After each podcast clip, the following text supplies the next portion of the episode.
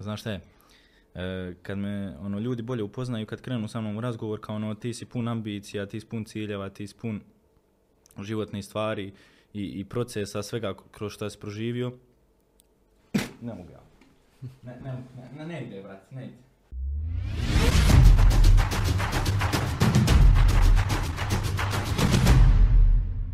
Dobro jutro, dobar dan, dobro večer, s obzirom na to da ne znam kad ćete ovo gledati, ali ako mislite da ste na pogrešnom mjestu, niste, na, na pravom ste mjestu, ako želite gledati Davkast, to je to, niste ništa pogriješili, ja nisam David, Uh, David je danas u nekoj drugoj poziciji, ja sam danas na njegovoj poziciji, a on je gost, David Čerkes, danas prvi put gost. Davide, ja bih rekao dobrodošao u svoj podcast. Hvala ti iskreno, prečudno je. Znači, iako vodim, iako je eto, prošlo neko tri i pol mjeseca, četiri od kada ovo sve postoji, sad kad sjedim ovdje, moram ti priznat, možda prvi put da me trema fata što se tiče snimanja. Aha, dakle, Tako da, ono, malo je ugodnije ovdje biti, jel? I, e, jest, i tekako, zato što ono, ne, ne znam, ovako e, sam skeptičan, možeš me svašta pita, možeš, mm možeš ono, onako tamo znam gdje sam, šta sam, šta pitam, tako I da. ti pitaš, šta ti odgovaraš. Tako. Sad ja odgovaram, sad, sad sam ja ovdje na, na, na stolci istine, što e, se pa, kaže. Sad da vidiš koliko je bilo svim ovim tvojim, tvojim sagovornicima. Ja, sad, ćete, o, sad će mi se sve naplat duplo. Sretan rođendan, Davide. Hvala svježe, puno. Svježe 18. Svježe 18. rođendan. Evo dočekaj ja punoljetan, Bog mm -hmm. hvala. Sad ono što se kaže, legalan, odgovaran za svoje postupke. Kaže se ovaj, kao dobrodošao u svijet odraslih, no ako se ne varam ti već neko vrijeme i ponašaš i djeluješ da si odrastao. Pa znaš šta je, nekako kad uh, pogledam tu 18. godinu, nije mi predstavljala kad sam je napunio kao ono sad neku preokretnicu, jer mm -hmm. uh, gledam to na neki način da zapravo 18. godina jest taj neki ulazak u svijet velikih i ostalih stvari. kao Da, da. da, kao ono zvanično, ali imaš osobe koje zapravo prije uđu takve godine, imaš nekoga ko zapravo tamo ni u 28. zapravo nije ušao u takve Mhm. godine, tako da ono, nekako sam se ja već prilagodio tome, nije mi ništa ovo novo, osim što ću sad imati osobnu, što ću moći, ono što se kaže, biti legala, nema više Mhm. tih problema, tako da onaj, A Evo, kakvih 18. problema? Jesi nekada imao problema, jel ti nekad trebala osoba? Pa znaš šta, nije. U stvari prije jest, ono, prije nekih godinu i po dana, jer totalno sam promijenio, što se kaže, li, onaj lični opis i tad mi je trebalo za sve bukvalno. Ono, ne mogu tad ti otići kupiti cigare na pumpu, daj mi vam osobnu, kao ono, znaš. A sada kad se to zapravo sve promijenilo, ono dosta ljudi mi dođe i kaže kao ono izgleda starije, ne bi ti nikad dao osam, o, 17 godina tada, dao bi ti 23, 25, ono ja stojim ovako sad, je sad zavisi to na osnovu ono razmišljanja, može biti fizičkog izgleda sad, Da. zavisi kako se šta poklopi. Jesi donio neku uh, odluku, kako bi rekao, za ovo novo ljeto, za punoljetstvo? Pa vidi sad, e, sve odluke i sve ciljeve koje sam imao, stavio sam ih već davno u 17. godini, jer nekako, ta 17. godina mi je nekako ono bila, što se kaže, preokretnica u To je bila životu. najvažnija. E, mogu trenutno reći za ovih 17 godina sigurno najvažnija, jer dosta toga se dobrog izdogađalo, dosta lošeg, to loše me na, zapravo poticalo da, da krenem ka tome dobrom, tako da ono nekako sad kad gledam tu 17. godinu, ne, kad sam čekao ponoć, ono kad otkuca za 18. rođendan, ne mogu se rastati od te godine. Mm -hmm. Znaš, toliko dobrih stvari, toliko uspomena, toliko uspjeha, toliko padova koji su me zapravo uh, doveli na, na, na stepenicu nekog uspjeha, tako da ono, tam je o, 17. godina bila preokretnica u, u životu. Sa, ali što je jedan prijatelj rekao, kaže, ne do Bog da ti bude najuspješnija, kao ono, daj nek Da. bude još uspješniji i uspješniji. Neka bude tako, znaš kako do 18. godine godina ide poprilično sporo, jedva čekamo tu 18. kada prođe 18. to sve ide poprilično brzo. Da, da. E, da kažem ljudima koji će, koji će ovo gledati, e, David i ja smo se vrlo kratko dogovarali za ovaj razgovor. David mi je poslao neke podatke o sebi, čisto da znam s kim razgovaram. Evo da ti iskreno kažem, ja sam to sve izignorisao jer sam htio da te upoznam ovako a, od početka, iz početka kako god želiš. Da, da. Pa evo, ko je, ko je David Čerkes? A znaš šta je, to je pitanje koje sam ja na početku svakom gostu postavlja kao ko je ovaj, ko je onaj, ko si ti, Da. odakle tebe leksikon, ovdje, da. odakle mene ovdje, Aha. onaj, ali sad kad me pitao ko je David, pff, David je jedan mali dječak i dalje, koji ganja te neke svoje imaginarne trenutno ciljeve, ali ne još zadugo imaginarne, osoba koja evo, e, sjedi ovdje puna četiri mjeseca svakog ponedjeljka, vodi epizodu koja je sudeći po svim statistikama što se tiče podcasta u BiH najgledaniji podcast. Tako da ono, David je dječak koji ganja svoje ciljeve i uporno i ne odustaje od toga. Dobro, kad je to sve krenulo, Davide? Znaš kako, ima puno dječaka ovdje kod nas u Bosni i Hercegovini, ali nema puno, hajde da kažem, ambicioznih u prvom redu. Kad je krenulo to, odnosno jesi li u nekom momentu djetinstva prepoznao da si nešto možda malo drugačiji? Znaš šta je, e, ja sam kao dijete, ja mislim kad sam se rodio, to jest ne mislim, nego 100%, kad sam se rodio ja sam odmah znao da sam drugačiji. Dobro. Odnosno, e, kao osoba, kao dijete, kako sam kasnije odrastao, e, od fizičkog izgleda, od stvari na meni, mog načina oblačenja, ponašanja, sve na meni zapravo bilo drugačije. I jedan period kad ono prolaziš taj neki, iako sam i dalje u pubertetu, kad prolaziš taj pubertet, dolaziš do ti faza da te ljudi gledaju isto drugačije. Jer navikli smo da svi u društvu budu isti, da jednostavno e, oblače se isto, fu- ono, zapravo ganjaju se isti, što se kaže, fazoni. Međutim, ja sam uvijek odudarao.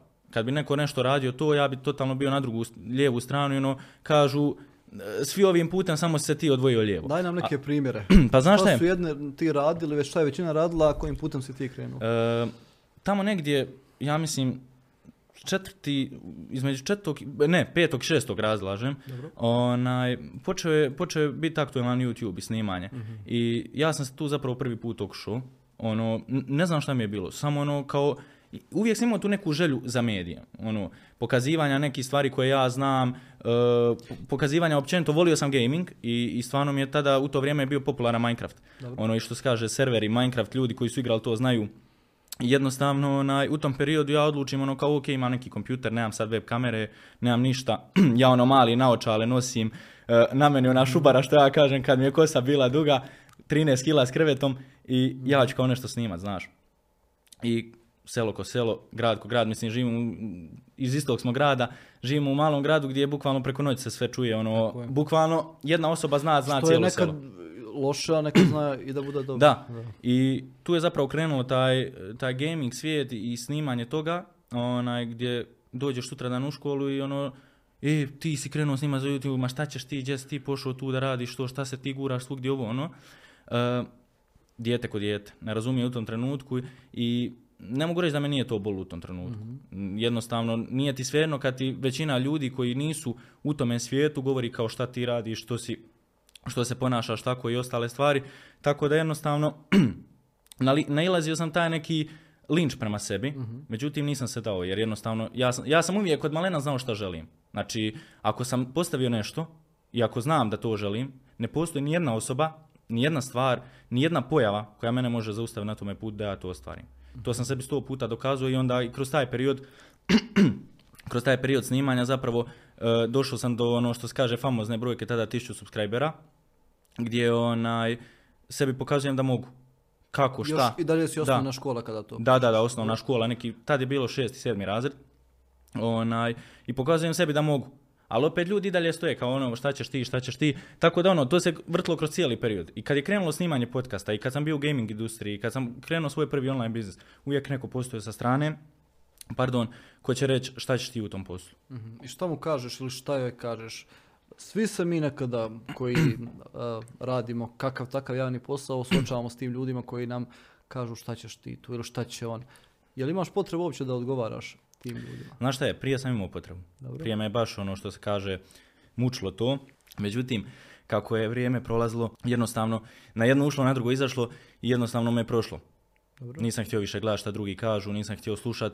Jednostavno sam krenuo svom putu i svojim ciljevima. Nije, n- n- kad, e, shvatio sam kad bi gledali e, zapravo šta svi drugi kažu, ne bi nigdje bio. Znači, kad bi zapravo slušao e, šta mi neko tamo drugi kaže, vjerovatno ne bi ni, sada ovdje s tobom sjedio. Da. Ne bi snimao podcast, ne bi imao svoj biznis, ne bi ovo, ne bi ono, vjerovatno bi bio obični srednjoškolac koji svaki vikend jedini cilj ima da izađe u klub, da potroši mamine i tatine pare i da se vrati kući pijan ko letva svojim roditeljima. A čije mi- ti je mišljenje važno? U moru onih nevažnih mišljenja mora vjerojatno biti neko koji do čijeg mišljenja ti je stalo. E, roditelji kao roditelji, iskreno, e, moj tata je uvijek u pravu. Ja sam se, e, ja sam prije to gledao kao ono, ok, e, ro- roditelji ti ono kao u pubertetu govore pazi to, pazi to, pazi to. Ali kasnije kako sam s vremenom odrastao, shvatio sam da u mene tata stvarno što kaže tako jest. I onda sam s vremena na vrijeme krenuo ono zapravo primjenjivati njegove savjete. I dosta puta kad ga poslušam uspijem, dosta puta kad ga ne poslušam ne uspijem zapravo. O, pored tate, čije još mišljenje voliš? Roditelji općenito, samo roditelji ono, dobro. roditelje gledam kao ljude koji su prošli život, naravno i dalje prolaze, ali gledam ih kao neke te svoje životne saputnike koji mi uvijek mogu doći u dobru i u zlu reći ono što, ono zapravo realno iskreno mišljenje. Mhm. Ajde da se vratimo tamo gdje smo počeli pričati ovu priču. E, rekao si negdje taj peti, peti, šesti razred kada je krenuo afinitet prema YouTube, onda taj tvoj korak, hiljadu pretplatnika. Nakon toga, pretpostavljam da su se ciljevi afiniteti malo proširili. Pretpostavljam da se rekao, evo, može hiljadu, možda sad sa dvije hiljade i tako dalje. Jeste, međutim, ciljevi se proširili, oprema je ostala ista. Ništa se nije promijenilo po pitanju opreme. A u opremu treba ulagati. A u opremu treba ulagati. E, dijete koje tada ima, šta ja znam, 13 godina, 12-13 godina, stoji pred kompjuterom i zapravo ti trebaš djetetu objasniti da ti trebaš ulagati u opremu, da trebaš ulagati u kameru, da trebaš ulagati u stvari. Međutim, nemam neki izvor prihoda tada, jer YouTube, kao YouTube ne plaća Dobro. i to je bio veliki problem. Međutim, dolazi do toga da dolaze prvi sponzori i da se tu zapravo mijenjaju stvari. I kako su dolazili sponzori, tako je dolazila i moja ambicija za mijenjanjem stvari. Prvo mikrofon, tastature, miševi i ostali stvari, dok ne dođem do tog dijela da kupim kompjuter zapravo. Mhm. Kad si zaradio prvi put? Kad sam zaradio prvi novac? Da. E, to je bilo negdje u 13. godini, e, kad su bili popularni, opet se vraćamo na Minecraft, kad su bili popula- popularni Minecraft premium akaunti. Dobro. Sjećam se, postojala je stranica za kupovinu tih Minecraft Premium akaunta, gdje ti kupiš akaunt za, ne znam, 5 eura Mhm. i prodaš ga za, za 15-20 eura. I to je, tada nek, to je bila tada e-commerce isto, ono, dropshipping, trgovina gdje ti zapravo kupiš jeftinije, prodaš skuplje. I nakon toga jesi razvijao, hajde da kažemo, taj virtualni biznis. E, nisam, stao sam. Ja mislim da je to trajalo nekih pola godine i nakon pola godine zapravo dolazi do toga da ja ono, ne mogu više izdržati. Puno poruka. A znaš kako je tad, e, znaš kako je išao taj biznis tada online? Kako sam dijete, 13 godina, ne mogu primat karcov, ne mogu bankovni račun. I ja sam se snašao sve za si ideju- htio, pretpostavljam, Sve sve sam htio, a ne mogu ništa. E, dolazi do toga da se ja sjetim ideje, pa oni meni mogu plaćivati putem SMS poruka, ono, da doplade ti bon. Ja ono, otiđu prodavnicu, odplati bon, pošalji mi i kao ja ti dadnem akaunt. Uh, pričao sam te neke, Davide, događaje uh, koji su bili vezani za tvoju 13. godinu, sad imaš svježe 18. Kada se osvrneš na proteklih pet godina, kakve su, kakve su one bile? E, mukotrpne i teške, Dobro. ali u jednu ruku živo sam u procesu, jer mislim da svaka godina svoja nosi uspone i padove.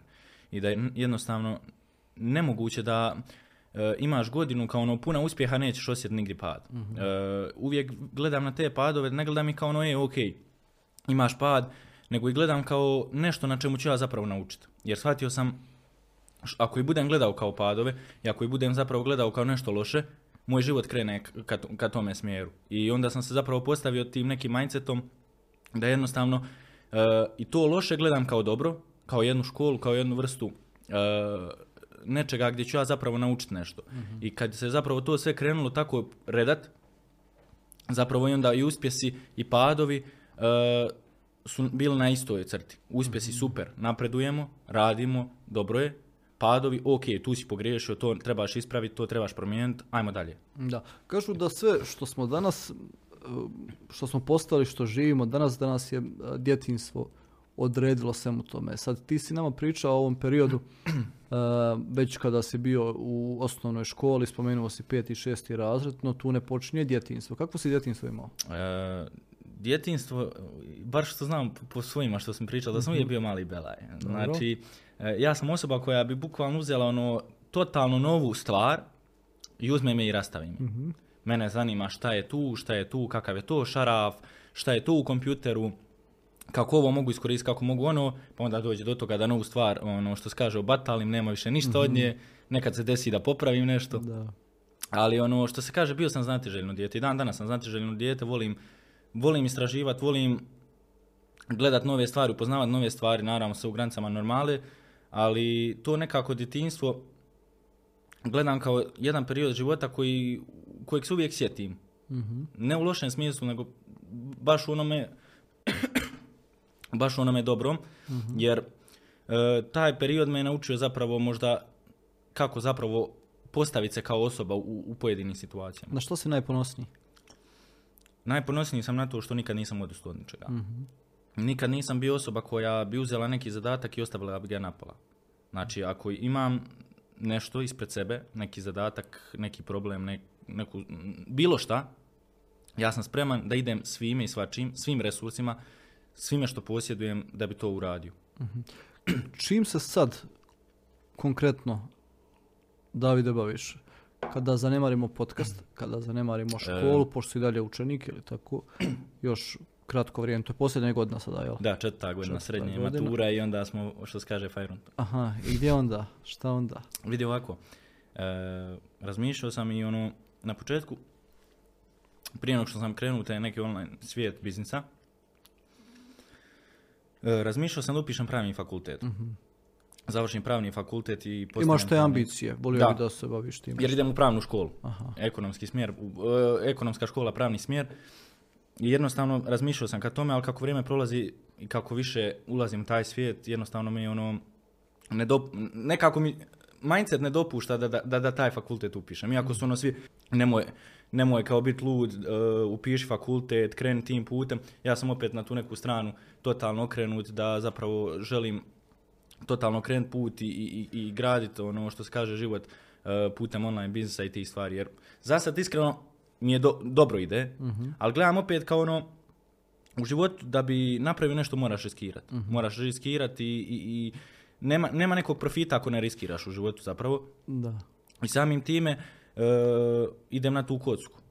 Može se dogoditi to da zapravo uspijem u tome, može se dogoditi to da zapravo ne uspijem. Davide, koji je bio ključni period, iako imaš malo godina, i dalje imaš malo godina, bez obzira što si ozanočno ušao u svijet, u svijet odrasli, u ovih tvojih 17 godina iza tebe, koji je bio nekako ključni period u kojem si ti već mogao da shvatiš šta želiš od života u tom momentu? E, znaš šta mislim, realno 17. godina opet, vraćamo se na tu Dobro. 17. godinu, baš kad kažem da je bila preokretnica, bila je preokretnica. E, 17. godina mi je bila preokretnica kako mentalno, tako fizički, tako i, i, i ono što se kaže u, u biznisu, materijalno, eto, tako da to nazovem. E, gledajući to zapravo, tu sam shvatio zapravo šta želim, tko sam, šta sam i koje ljude zapravo trebam iz baze života koje trebam ostaviti. Jer ono, ne, ne znam, bar kad pričam sa starijim ljudima, ono, svugdje čujem i, i svak kaže ono kao, svaka osoba ima tu neku svoju godinu kad se zapravo preokrene sve u njenom životu, kad e, se stvari krenu totalno ono 180 mijenjati i ja mislim da je to bila baš ova 2022. godina, odnosno godina u kojoj sam napunio 17 godina i jednostavno taj period godine i, i taj period života me ono baš obilježio. Jer jedan dan si dječak koji dolazi u školu ono, sa, sa 60 kila, na očalama, ono, teglama što kažu, kosom doslovno ovako, znači preko face mi, ono, ne možeš ne možeš ostati to nje koliko ti živce vadi. Sutra dan izlaziš iz škole, ono, osoba sa, ne znam, plus 30 kila, bez naočala, s, kratko ošišan, totalno promjena ono što se kaže ličnog opisa. Tu govoriš konkretno o fizičkom izgledu. sad. Da, i naravno, ako bi mijenjao fizički izgled, moralo se mijenjati i, i stanje psihe. Šta što se prvo počelo mijenjati? Šta se prvo počelo, počelo mijenjati? Pa, znaš kako ja kažem, ja neću da ostanem ono što se kaže osoba koja nije to rekla, ali smatram za, za, za ljude koji su krenuli u teretanu da su to svi kompleksaši.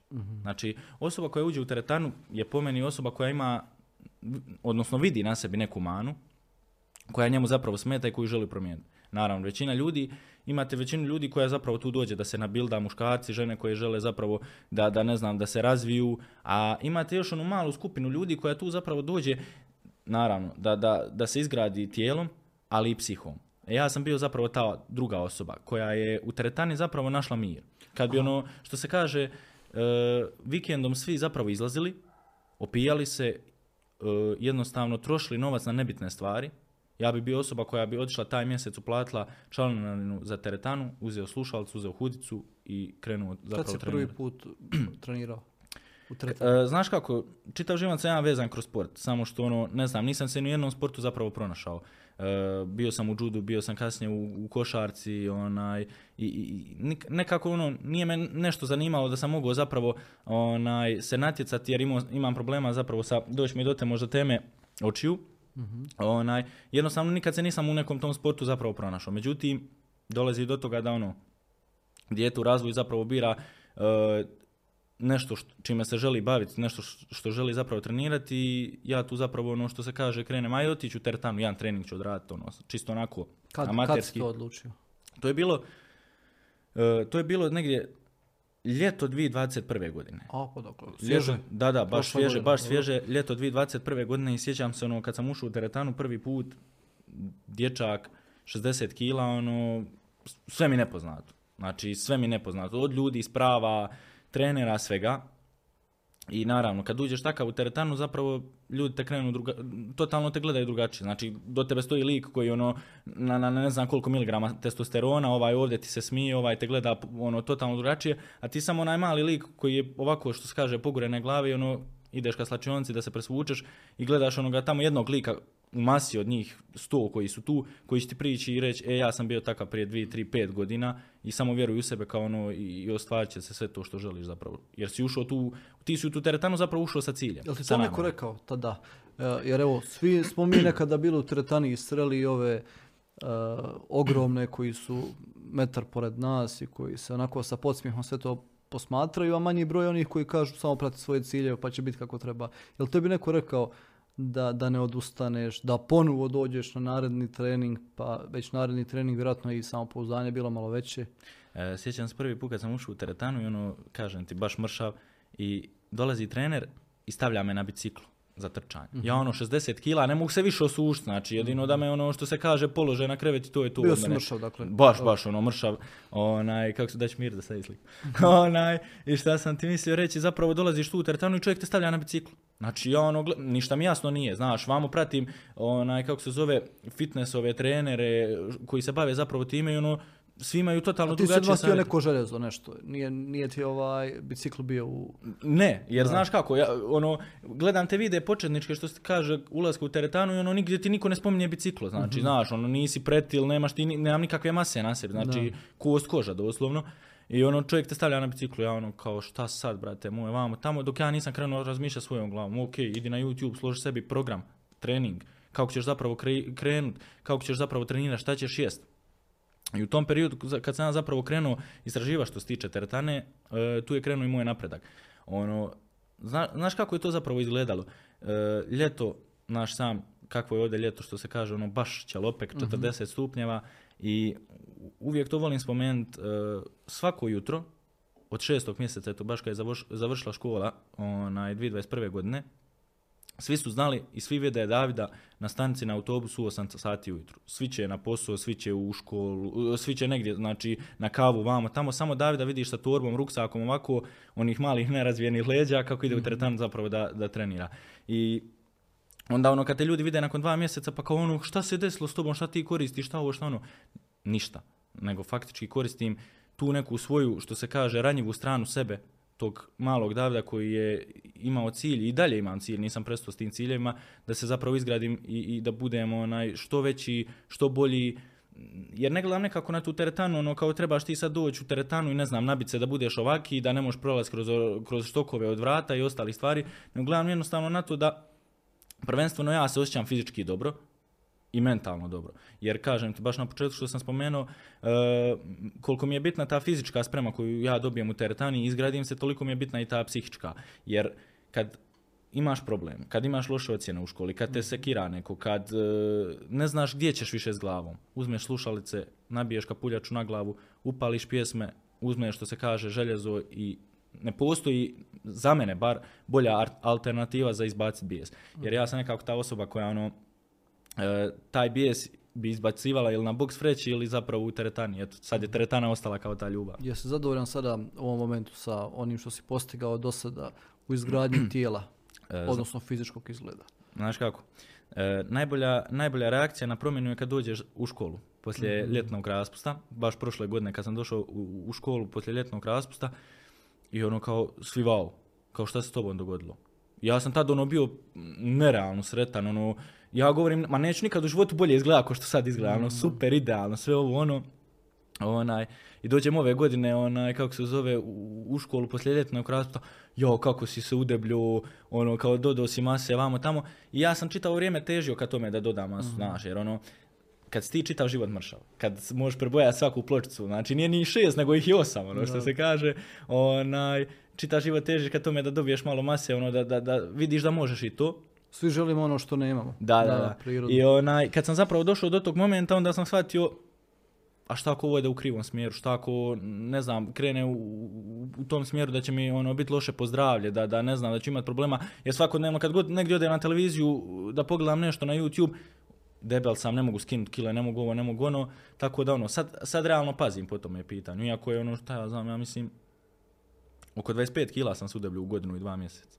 Tako da ono, to je jako, jako lijepa brojka za, za, za Pa vidi, tako da kažem, period. ovaj, ako, ako nastaviš eh, tim tempom, morat ćeš mijenjati stolicu uskoro, ovu stolicu na kojoj sjediš, ja mislim. Znaš šta je, počeli smo u, u komentarima dole, baš sam gledao kad je bio onaj Kinez Jaške i, i kad je bio Niksa Zizu, poslije, baš, baš, baš poslije podcasta od Nikse Zizua, Mhm. onaj, sam ja nekako krenuo dobivati onaj kile. Znaš, a Mhm. Niksa je stari steroidaš, pozdrav za brata.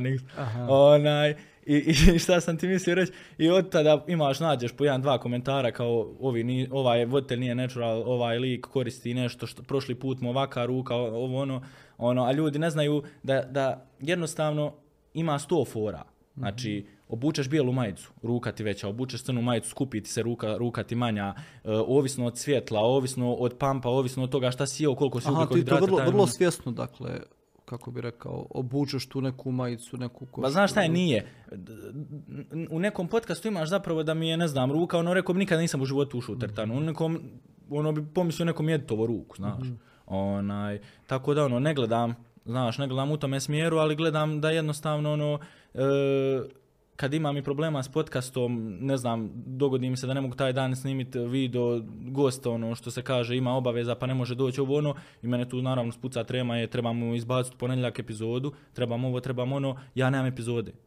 Nemamo gosta, razumiješ? A dva dana prije tri, prije izbacivanja epizode, fino uzmeš torbu u teretanu i onda tamo sve što imaš i što nemaš izbaci i ostavi I tamo. bude dobro, da. Bude dobro. E, spomenuo si oči, volio bih i da o tome malo e, porazgovaram ako ti je okej. Pa znaš šta, ok mi je, jer dosta ljudi zna, a dosta ljudi ne zna. Znaš kako ja to volim reći? E, svi pričaju, a niko ništa ne zna, znaš. Ono, ide od usta do usta, jedan prenosi ovako, drugi prenosi ovako i onda na kraju, na kraju dođe, bude- dođe treća priča koja nema veze vez, s vezom što ni ove prve dvojice. Volimo mi to u Mostaru tako, da, da pričamo. Poznati da, smo po tome. E, pa znaš šta, ta priča, e, prije mi iskreno bila, ono, nisam htio pričati o njoj. I, i, i ne volim pričati o njoj, znaš zašto? Jer odmah ljudi misle kao ono, e, skupljaš na njoj poene, želiš da te neko sažaljeva, želiš da ovo, želiš da ono, i, a stvarno mi to nije cilj. Jer kad bi gledao zapravo da mi se neko sažaljeva na takve stvari, ono, zdravstvene probleme, vjero, vjerovatno bi bio deset puta još uspješniji nego što sam sada. Jer ono, kad gledaš takve neke ljude, ono, svak će ti ulet, pomoć će ti ovo, pomoć će ti ono, meni to nije cilj, znaš. Jer ja sam sebi, kad sam saznao za te probleme i kad sam vidio š- šta se zapravo s mojim onaj, životom u realnosti događa, ja sebi rekao, ok, nemoj da ti to bude hendikep. Nemoj smatrati, dopustiti ljudima da ti za oči kažu da su ti hendikep. Nego gledaj to kao jednu pozitivnu stvar koju možeš iskoristiti u svom životu, u svojoj karijeri, u svemu zapravo što će ti dolaziti kroz život. Jer ljudi kad čuju, e, on ima problema s očima, on ima veliku dioptriju, on ne vidi ovdje, onda ono, ljudi će odmah reći kako ti možeš ovo, kako ti možeš ono, kako vodiš ovo, kako ovo, kako ono, i, i dođeš do toga da zapravo ljudi su ti napravili predrasude i bolje znaju od tebi nego sam ti. Znači, do, sto puta sam se e, našao u, u, u situaciji gdje ljudi znaju više o meni nego ja sam o sebi. Ono kao, ej, ljudi, vi pričate o meni i ne dopuštate meni da ja kažem o sebi te neke stvari. Tako da, ono, ima dosta ljudi, kažem ti, predrasuda odmah naprave kao ti ne možeš ovo, ti ne možeš ono. Kako meni neko može nešto reći da ja ne mogu ako ja želim to i ako ja hoću to. A šta je, šta je problem uopće? Šta je problem? E, baš od malena, onaj, imam jako veliku dioptriju i ono, stalno mi je što se kaže, nikad nije stagnirala, uvijek se povećavala, smanjivala vamo tamo i ja mislim da sam sad trenutno na nekih minus 10, minus 11 dioptrije, što je ono nerealno jako velika dioptrija. Kako izgleda to? Kako Kol- izgleda koliko to? vidiš? Ja vidim svijet u pikselima. Dobro. I nekad sam zahvalan što ga vidim. Uh, jer jednostavno, kad vidim šta se sve oko mene događa, kad vidim šta ljudi zapravo sve rade, kada vidim ljude koji te pozdravljaju sa strane, a kasnije te pljuju, bude ti drago. Bude ti drago da ih ne vidiš, ono, da- ne, nisi se napravio da ih ne želiš pozdrav, nego ih ne vidiš, uh, ne vidiš svijet kakvim ga zapravo drugi ljudi vide. ali si ga opet napravio sebi dobrim. Mm, ti neki pikseli koje ja zapravo vidim i s kojima živim čitav život su razlog dosta ljudi koji mene gledaju na drugačiji način. Ja nisam htio nikada da se zapravo ističem u smislu e, da meni budu neki bolji benefiti nego drugima. Jer ne smatram, opet kažem, vraćamo se na, to, na tu temu, da jednostavno ne smatram oči kao hendikep, nego nešto dobro što mogu iskoristiti zapravo u svom životu i iskoristio sam. Jednostavno pokazao sam sebi i ljudima koji zapravo nisu vjerovali u mene da mogu napraviti nešto. Evo, danas sjedim ovdje s tobom, pričam, kući kad dođem, vraćam se na posao, onaj, u školu idem normalno. Nije to bila smetnja, iako to, ako gledamo realno, može da bude velika smetnja. Znaš šta je? Ne mogu reći da mi nije bila smetnja. E, jer vraćamo se opet nazad u djetinstvo, dijete si malo. To i- traje od uvijek? Da, od uvijek, od malena, onaj, traje, Tako se rodio.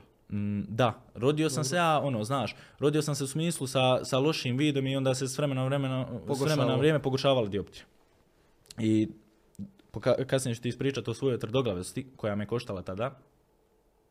Ali dolazimo do toga da ti izlaziš iz škole i ti si jedini lik u školi koji nosi tegle. To nisu obične naočale, to nisu uh, tanka stakla, to su ovako debela stakla koja ti nosiš i, kad izlaziš iz škole i ljudi te gledaju, ništa nikome nije jasno, ti si za njih mali čoravi, znaš. Jeste I onda- govorili to?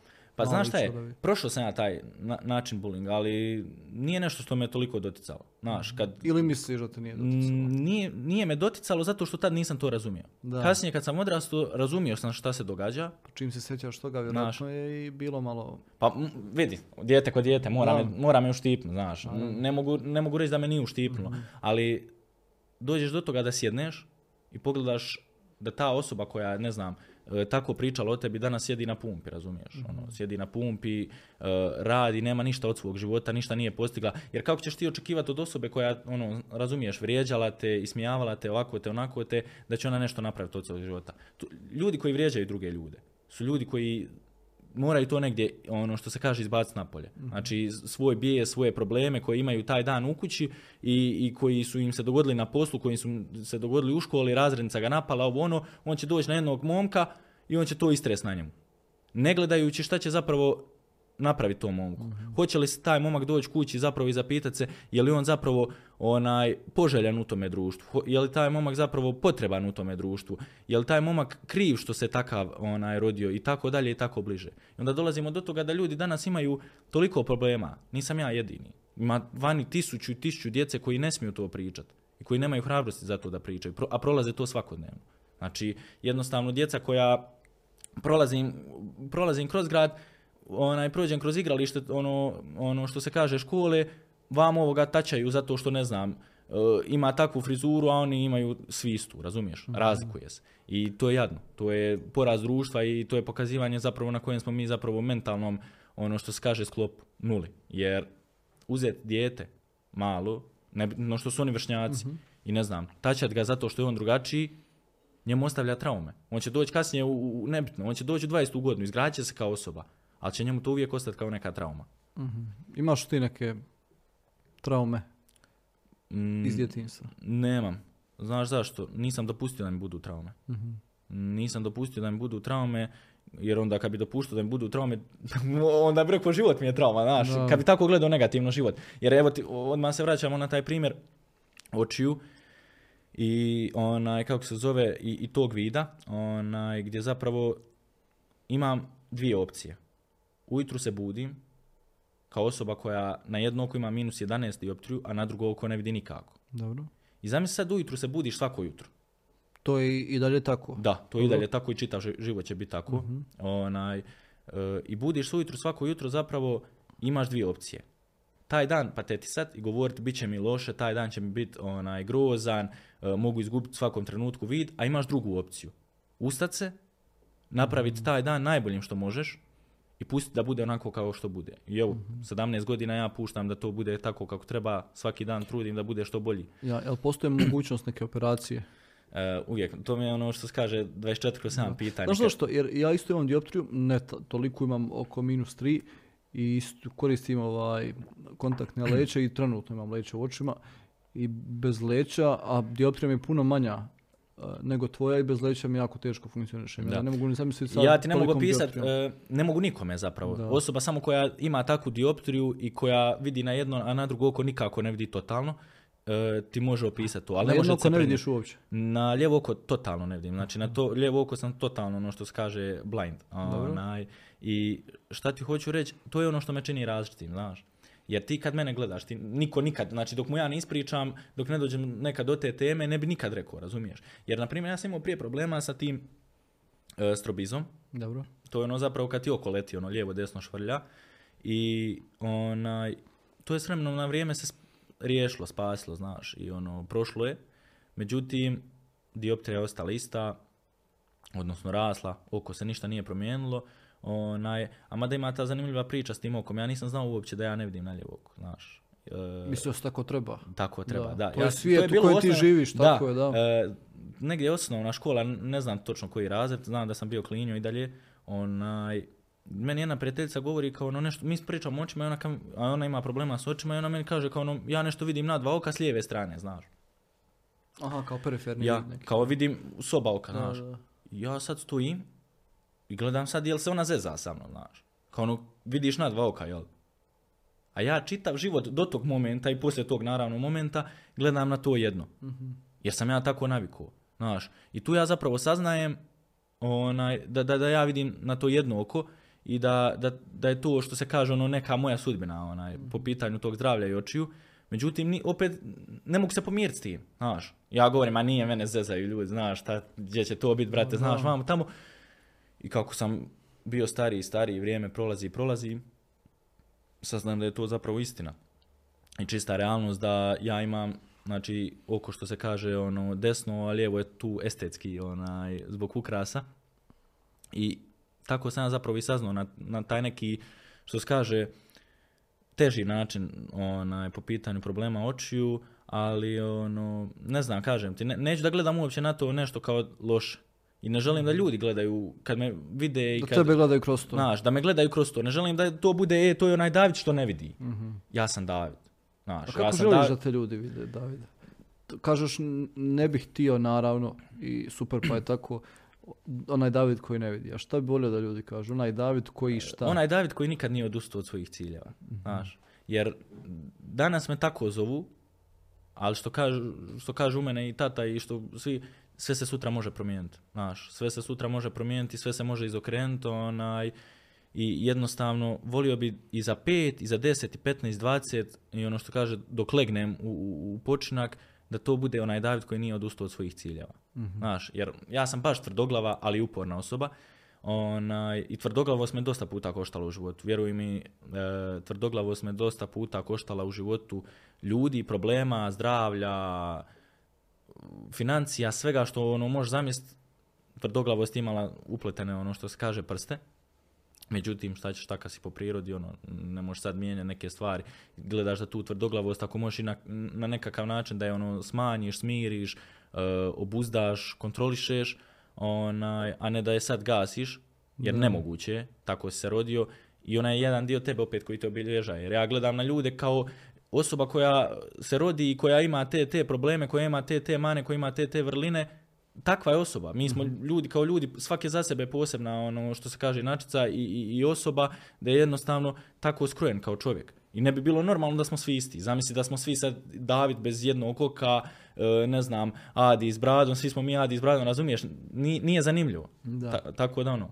Miješamo teme, ali je zanimljivo pričati o, o svemu pomalo. Uh, jesi li financijski neovisan? Znaš šta je, ja mislim financijski neovisan, kad bi rekao značilo bi da onda živim sam u stanu, onaj, plaćam sam sebi režije i, i tako te neke stvari, a neću da laprdam ko neki ljudi što se kaže, tako da nisam financijski neovisan. E, I dalje živim s roditeljima, i dalje na roditeljima su režije i te stvari, Dobro, ali si punoljetan. vjeruj mi da zadnjih, e, taj neki flex što ljudi sad kao ono, znaš, dođu sa satu, ja stvarno nemam sat nikakav ništa ono, u kolekciji, onaj, jer gledam da vrijeme iskoristim onako kako ja hoću, a ne kako mi sat, znaš, zadaje. Onaj, jednostavno, taj neki flex koji imam zapravo da ja sigurno zadnje tri godine ništa što se tiče roditelja, niti novac. Kad mi treba kupim sam sebi, kad mi e, treba za ovo kupim sam sebi. Znači jednostavno sam oslobodio ro- svoje roditelje zapravo tog troška. Iako ono ima, naravno, moji roditelji pomoći ti tu, pomoći ti tu, roditelj ko roditelj, ja jednostavno ne želim jer e, smatram što prije sam se privikao na to, lakše će mi biti kad budem stariji. Jer danas, nažalost, imamo ljude koji su u 25. i 30. godini života, oni i dalje žive sa roditeljima jadnim pod kirijom, koji moraju jedva izdržavaju kiriju, pa ovaj još počeo kockat ovo ono, znaš, jer to je re- realno realnost, bar ovdje gdje ja živim, jer realno šta ljudi rade. I onda sam shvatio, ok, u nekoj 15. godini, ja želim da imam svoj, što se kaže, dinar, da zarađujem svoj novac, legalno, pošteno, i da ne moram gledat hoće li mi dat baba, hoće li mi dat tata, hoće li mi dat ovaj ona, nego da ja mogu uzeti sebi zaraditi, da ja mogu sebi napraviti šta ja želim kupiti, otputovati gdje želim, onaj, tako da ono, sve što je oko mene, onaj, i sve što nosim na sebi, i sve što uvijek imam oko sebe, sve mojim novcem kupljeno, tako da ono, ali ne, mo- znaš, ne mogu reći, nije pošteno da kažem sad da sam financijski neovisan, jer bi to onda onaj glupo zvučalo. Mhm. E, ali zarađuješ. zarađujem i, i iskreno ponosan sam s time jer kad vidim okolo ljude koji zarade neki novac Dobro. znaš šta mi je zanimljivo? Zanimljivo je kad ljudi odu na sezonu znaš, odu na sezonu i zarade novac šta ja znam, zarade nekih 20.000 kuna, može to biti 5.000 maraka, manje, više, nebitno, onaj, rećemo tako okvirno ako je toliko, jedan dio dobar dio potroše na kladionicu, drugi dio potroše na provode. Mislim, ono, ja, ok, stojim, ti si zaradio. Ide li to, a? Onaj, šta sam ti mislio reći? I, naravno, oni su zaradili taj novac, oni su se mučili za taj novac, ali imaš, na primjer, razliku između toga da ti imaš nekoga koji je zaradio, ne znam, evo, bubnit ćemo cifru, onaj, 2000 eura, koji je zaradio to online biznisom, imaš osobu koja je to zaradila na sezoni. E sad šta je razlika između te osobe koja je radila na sezoni i, i koja je radila taj online biznis? Taj koji je radio online biznis, bio je čitao vrijeme u sobi. Nije bio, na, e, nije bio znači na, na, na ćelopeku, nije morao raditi kad je kiša, e, imao je svoje određeno radno vrijeme i ostale stvari, dok je ovo suprotno totalno što se kaže sezone. Sezonac je morao ovdje, morao je ovako, dođe šef pa se izdere na njega pa ovako pa onako i onda ti si otišao na sezonu, ono, usput ćeš malo kao bit na moru, ovo ono, zaradit ćeš neke pare, na kraju došao s Hrva, ne možeš idući dva mjeseca se pomaknuti iz kuće, znaš. I razlika između tog mindseta i ovog mindseta je što ovaj što kad zaradi on, u online biznisu, on zna uložiti te pare.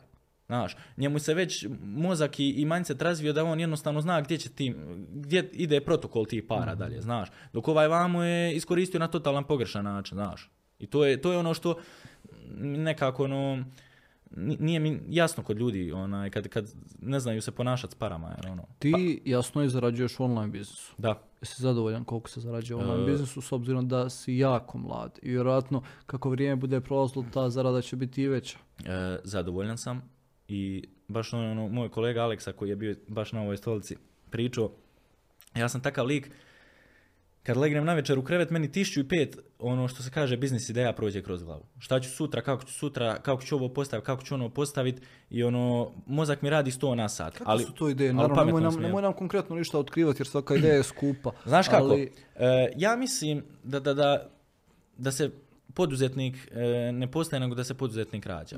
S tim nekim mindsetom. dobro. Jer ne, ja ne znam osobno, postoji vjerovatno, naravno, ne mogu ja reći, nije svijet, ono što se kaže 100.000 ljudi, onaj, ali bar ovo, ovi ljudi koji su u mom okruženju i sa svima kojima sam pričao i ovdje na stolici i ostalo, ono, privatno, svaki imao neke korake u, u djetinstvu. Ovaj je prodavao kamenčiće, ovaj je školjk, ovaj je pravio crteže pa ih je prodavao, ovaj je, znači uvijek je tu bila neka ponuda, potražnja, e, nekih, onaj, što se kaže, servisa, a ovaj njemu plati i obrnuto. Svi smo imali prodavnicu nekad. u Ja, svi smo imali nekad u prodavnicu u životu i onda ta mala prodavnica ono pređe u tu veliku prodavnicu koja te danas može financijski držati ono jako dobro i, i stabilno.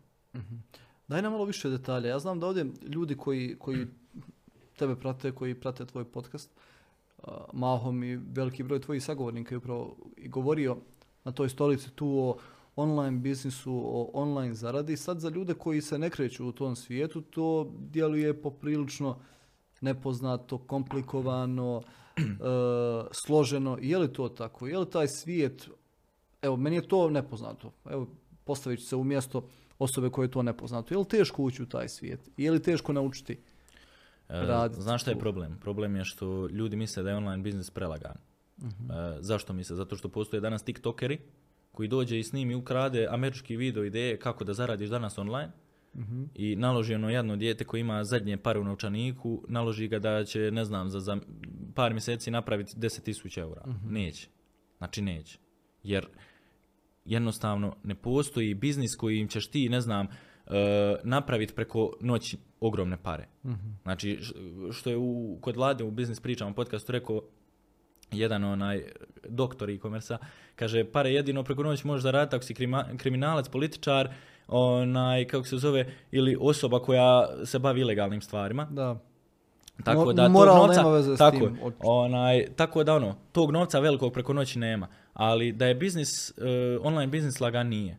Jer znaš kako, e, ti moraš imati neku vrijednost da bi ti napravio taj online biznis. Ljudi se zalete i krenu s online biznisom, nemaju znanje. Znaš, on, ok, ti super, ti imaš, ne znam, nekih 1000 eura si odvojio sa strane za, za taj biznis, ti si spreman da ulažeš, spreman si onaj, na sve, ali nemaš znanje. I onda se ljudi zalete u kripto, ulože 1000 eura, za 5 dana izgube 1000 eura. Ulože u, u marketing agenciju, nemaju pojma o, o, o Facebook oglašavanju, o društvenim mrežama, izgube sve klijente i koje su htjeli naći, koje nisu htjeli naći, jer nemaju znanje, nemaju profesionalnost. Onaj, I to je veliki problem ljudi, što se zalete odjednom i misle da je sve lagano i da će, ne znam, do iduće godine moći otići u Dubaj i da će je moći rentat lamba i, i samo su im to ciljevi u glavi. A nije im u cilju da njihov klijent, u ovom slučaju ja pričam jer se bavim marketingom, nije im u tome onaj slučaju bitno da, da njihov klijent bude zadovoljan. Znaš, nego gledaju samo kako će izmusti oni što se kaže 2.500 eura mjesečno, a klijent kako klijentu bude, znaš, on Kako se konkretno baviš marketingom? Znaš kako?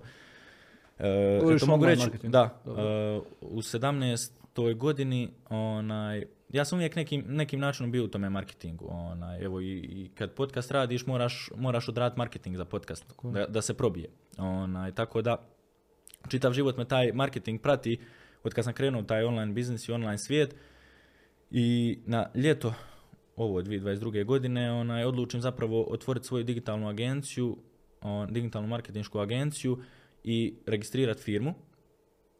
E, sad kad se neko pita kako si uspio registrirati firmu su, vamo tamo, firma nije registrirana u smislu da ti sada ne znam imaš svoju zgradu vamo tamo, nego postoje načini da ti registriraš svoju firmu u UK, u, u SAD-u gdje ti platiš novac, imaš znači virtual asistenta koji ti odradi sav dio papirologije vamo tamo i ti imaš zapravo tu firmu gdje ti ako nisi državljanin ili ako nemaš onaj radnike iz tih zemalja ne moraš plaćati nikakve takse. Dobro. I tako ljudi zapravo danas koji imaju marketičke agencije to rade iz kojeg razloga. Kako si ti uradio?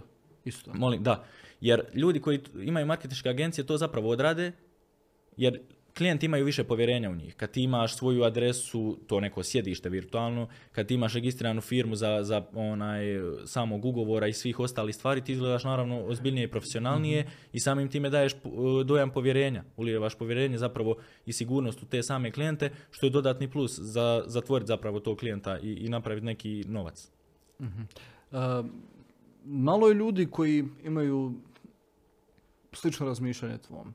Sad, u tvojim godinama svi smo mi imali puno i prijatelja, prijateljica, kretali smo se u društvu sličnih ljudi. E, Da li ti stigneš naći ljude za druženje koji su sličnih shvatanja? E, baš hoću to da se vratim.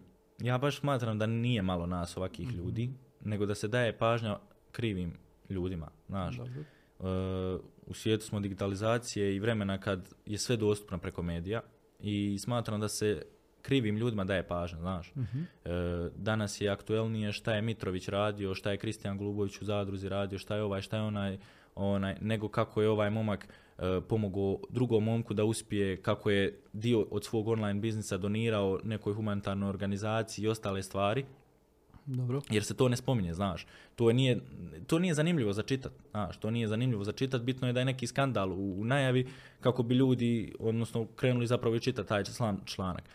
Smatram da nas ima, sad, koliko, ne mogu ti reći. Ima li ih u onaj, tvom društvu ovdje u Mostaru? U Mostaru ima li takvih ljudi? Družiš se s njima? Mogu ti reći da, da, da, da nema.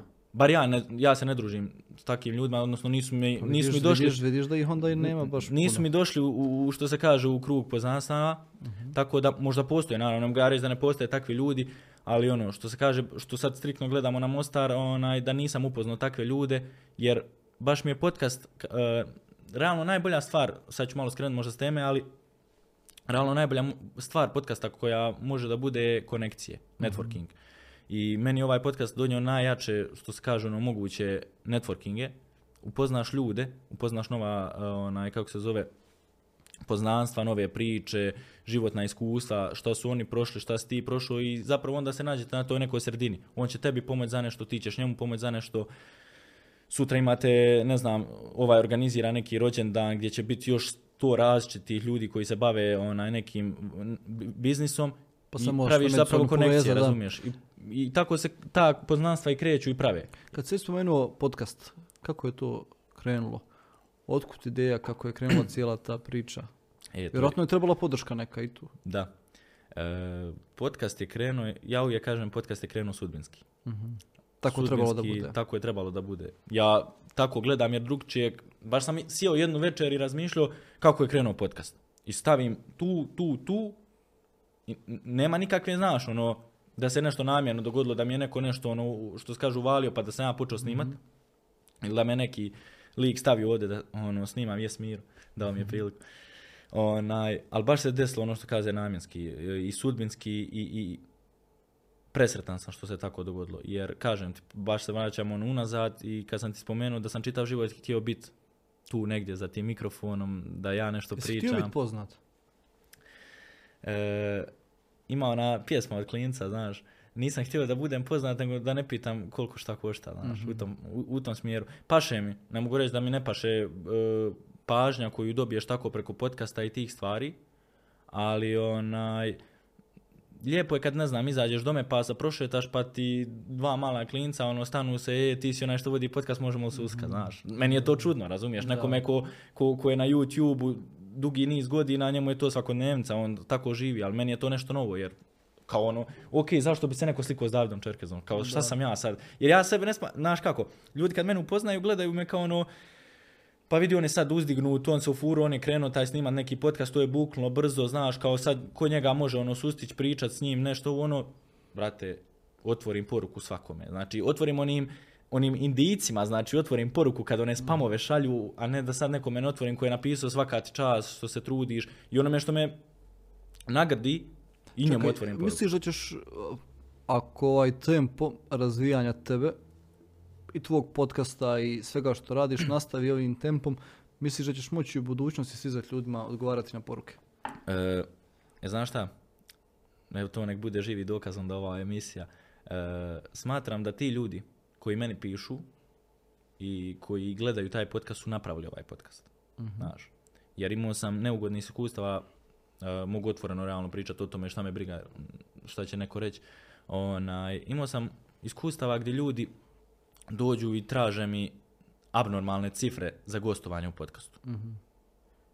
Ja smatram da ja kao osoba koja je dio ovoga podcasta, produkcija koja je iza ovoga podcasta, nije potrebna nikome da plaća, znaš. Jer smatram kao produkcija, produkcija koja stoji iza ovoga podcasta je dovoljno visoka da je neko ime na sceni, znaš. Da. A isto tako smatram da svi mi koji gledamo i ove podcaste i koji gledamo te ljude smo napravili te ljude. Jer zamisli ti sad XY tamo youtubera koji ima sada ne znam 600, 700, 800 milijun subscribera i on ti sad zada abnormalnu cifru da on dođe zapravo u tvoju epizodu pa da mu još sredi hotel, pa da mu još sredi i avionske karte, da mu ovo, da mu ono, ono što se kaže ko da ti je došao ne znam nijako, a ne youtuber koji je prije pet godina jeo burek na YouTube i ne znam nija šta više radio. Onaj, tako da jednostavno gledam na te ljude da su, da su i gledaoci koji gledaju ovaj podcast i njihove videe stvorili, jer oni ne bi bili tu realno. Kad gledamo s realne strane ne bi bili tu, ok, ono, potrošili su oni vrijeme za snimanje, za editovanje, za sve ostale stvari. Ali mi smo i na neki način napravili Onaj, tako da ono, glupo mi je neka kad mi neko zada neku cifru e, abnormalnu da mi dođe u podcast da priča, a priča o sebi, neće pričati o meni, priča o sebi, još će sebi dodatno dati na važnost, ne, nego on smatra, ma ka šta ću ja u tome davkastu, kao ono, nema on tu neku veliku važnost. Pa evo, ja bi pustio još neki godinu dana da vidimo kolika će važnost onaj podcasta biti za godinu dana kad bude ono što se kaže godišnjica Davkasta. Pazi, za godinu dana si napravio super priču. I ovo ovdje, evo, š- ja sam poprilično iznenađen kad sam došao ovdje, kad sam vidio koliko ovo sve ozbiljno izgleda, s obzirom da mislim, jako je teško ignorisati tvoje godine. To su zaista i dalje jako si, jako si mlad, a sa ovaj, tako malo godina praviš neke super stvari i u nekoj pripremi za ovaj razgovor pogledao sam svaki tvoj ovaj podcast. Dao sam sebi onako fino vremena da to sve pogledam. I imao si uh, super imena ovdje, odnosno na toj stolici gdje ti sada sjediš. Um, kako si uspio dovesti te neke ljude? Meni, ja radim na televiziji, evo, skoro 10 godina. Ja neke od njih nikad nisam uspio dovesti, a htio sam. E, opet ću reći sudbinski. Jer ako je krenulo u jednom smjeru sudbinski podcasta, e, nisam ispričao, vraćamo se kasnije kako je došlo do podcasta, malo sam možda preskočio tu, ali onaj, opet kažem sudbinski, znaš. E, sve je krenulo od Edina Čufurovića, koji je taj dan bio u Neumu, najavio da ide na neki seminar s mamom. Ja rekao, evo Čufte, sad, sad ćemo s Čuftom snimiti podcast, ima pola miliona na TikToku, super, voli se dečko zezat, normala, lik, nije nikakav onaj idiot, super će epizoda proći, onaj, zovnem Čuftu, Čufta kaže super, može. E, I šta je zanimljiva stvar, mi tad nismo imali sponzore, znači niko nije bio sponzor ovog podcasta. Ja sjećam kad je ovo na početku bilo, niti je bilo ove plave lampe, niti je tamo crvene, nismo imali ovaj šipak lijepi, onaj, znaš, i ljudi koji su dolazili tu kasnije, Bake i ostala ekipa, nekih prvi par epizoda, oni su sami sebi plaćali hotel. Znaš, ono, Oni su htjeli doći. oni su htjeli doći. Znači ja pošaljem mail, on je meni u roku 24 sata odgovorio. Ja sam bio iznenađen. Za ljude koji sam mislio da su toliko ufurani i da nikad mi neće otvoriti mail, prvi su otvorili. A ono obrnuto, znaš, se dogodi. Onaj, izađu ti tako u susret da ti ostaneš začuđen.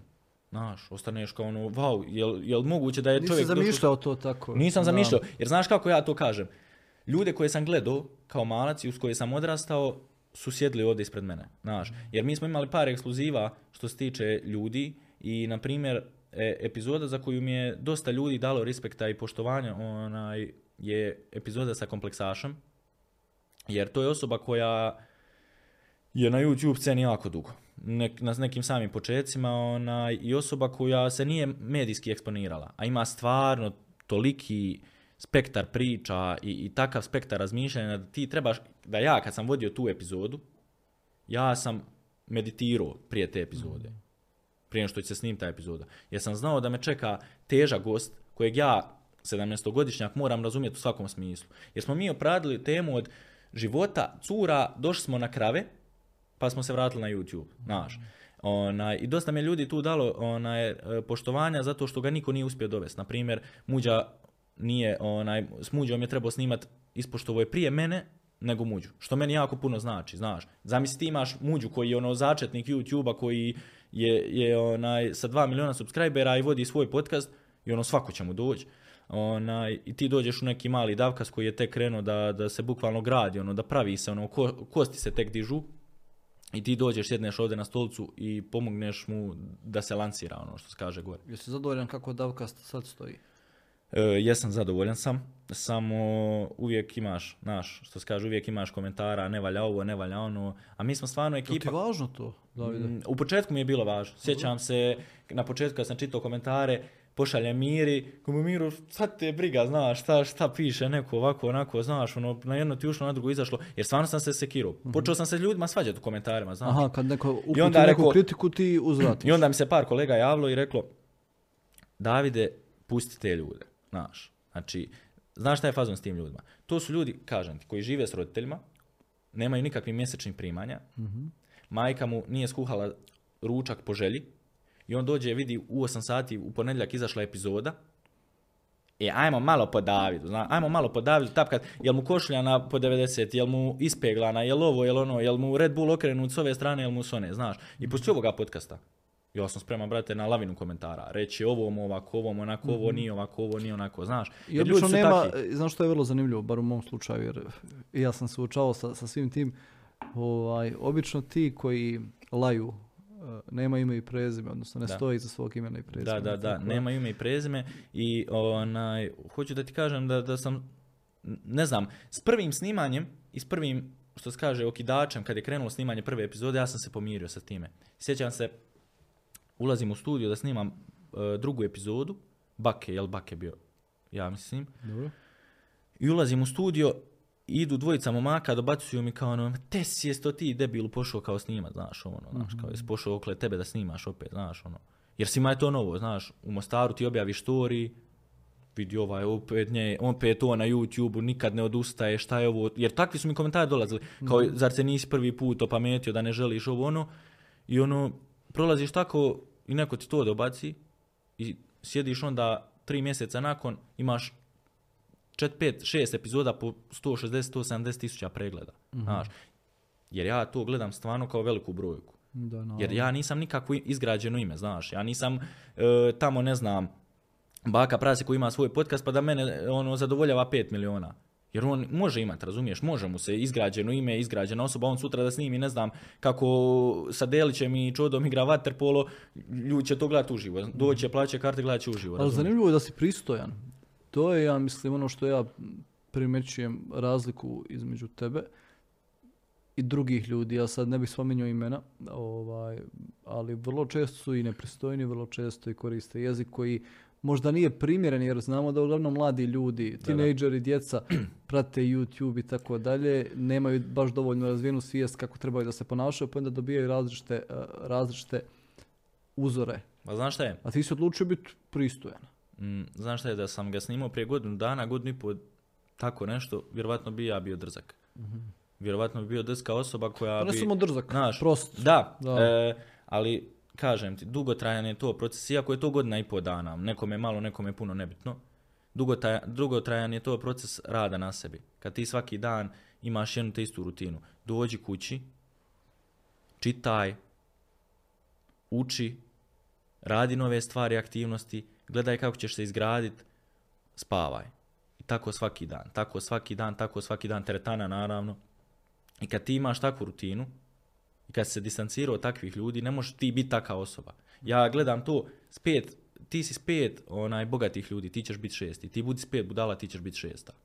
Jer ja sam uvijek osoba koja je birala s kim će biti. Uvijek sam birao društvo. Znači, ja sam bio lik koji, i dan danas sam nisam bio, nego dan danas sam osoba koja bira društvo i bira s kim će. Ja ću rađe, rad, radije biti sam i sjeti sam u restoranu i jest, nego sjeti sa pet ljudi koji će, kad izađu iz tog restorana, pričati o meni loše. Ja nemam problem, ja nemam kompleks da sjednem sam i jedem. Zašto? Ja, I nije mi jasno kad ljudi imaju kompleks da sjede sami, da piju kavu, da, da jedu, da razmišljaju. To je meni najbolje. Ne postoji bolja stvarno kad ti sjedneš sam sa sobom. Ali ne mogu Sjeo si svi. sa najvećim Da, prijateljem, sa, sa najvećim neprijateljem. Da, jedna super psihologinja, Jasna Barektarević, ovaj, ovdje je rekla jednu super stvar, kada te nekako svi napuste iz nevere, pravo dobra stvar je kad ostaneš sam sa sobom i po- i upoznaš sebe. Je, Ali ne možemo svi funkcionisati baš sami sa sobom. da. Da, ali ti, Znaš kako? ti si uspio postati sebi prijatelj. Znaš kako?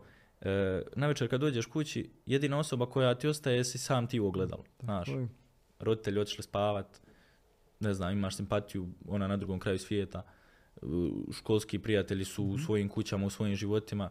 Jedina osoba koju ti tu večer i svaku večer kad dođeš kući imaš si sam ti. I ti moraš, jedina osoba s kojom moraš živjeti cijeli Tako život je. si, si Ja ti. čitav život, znaš kako, e, bar ovo što vidim, ljudi se trkaju jedni s drugima.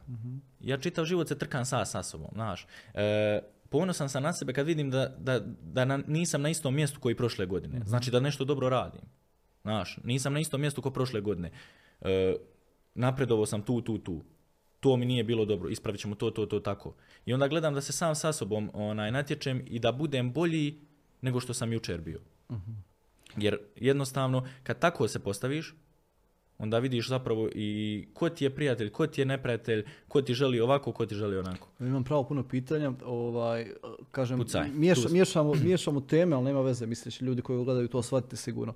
E, vratit ću se na, malo prije spomenuo, kad sam te pitao za budućnost, spomenuo se eventualno pravni fakultet, pa razmišljaš da li Da, bi... mislim da je tu prijateljica, prijatelj Kašalj uletio, ali Da, pa ćemo se raditi. nema veze, pa evo reći ćemo, dakle, razmišljaš o tome da nakon srednje škole upišeš pravni fakultet, ali ipak tvoje ambicije možda putuju u nekom drugom u drugom pravcu, ova, jel ti važno gdje se gradiš? Jel trenutno živiš u Mostaru, u Bosni i Hercegovini? E, Jel ti, jel ti važno nebo ispod kojeg se nalaziš? Ili bi volio da negdje malo...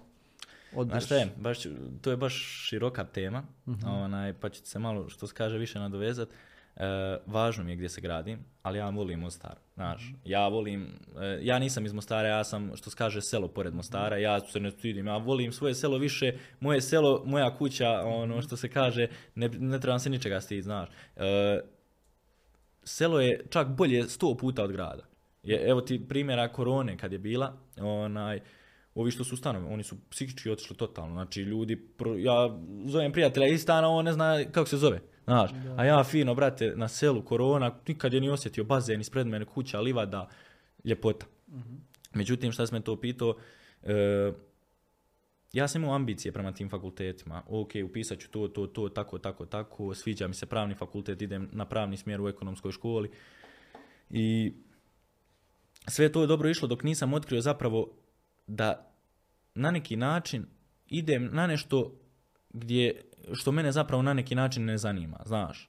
Jer ja mislim da 90% ljudi koji upiše fakultet, upisalo ih je na natje, zapravo na tjeranje roditelja ili da bi ispunili želje roditelja, znaš. I onda kad ljudi žive e, na takav način da, da gledaju da ispunjavaju tuđe želje e, prije nego svoje, nastaje problem, znaš.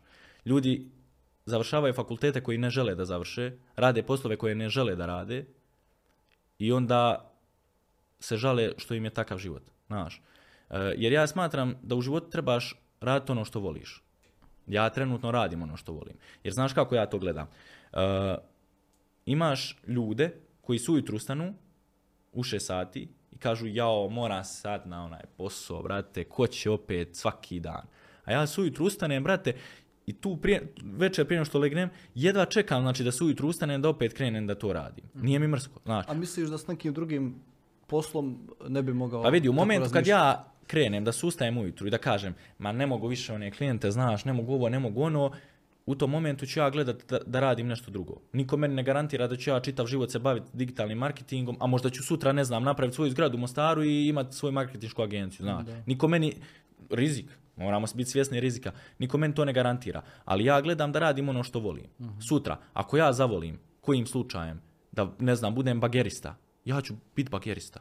Briga mene što će doći ovaj i reći ti si bagerista, bra. Meni se sviđa, brate, tu. Znaš, gledam da je legalno, gledam da je normalno, da gledam, gledam da nije ispod poniženja mene, moje časti.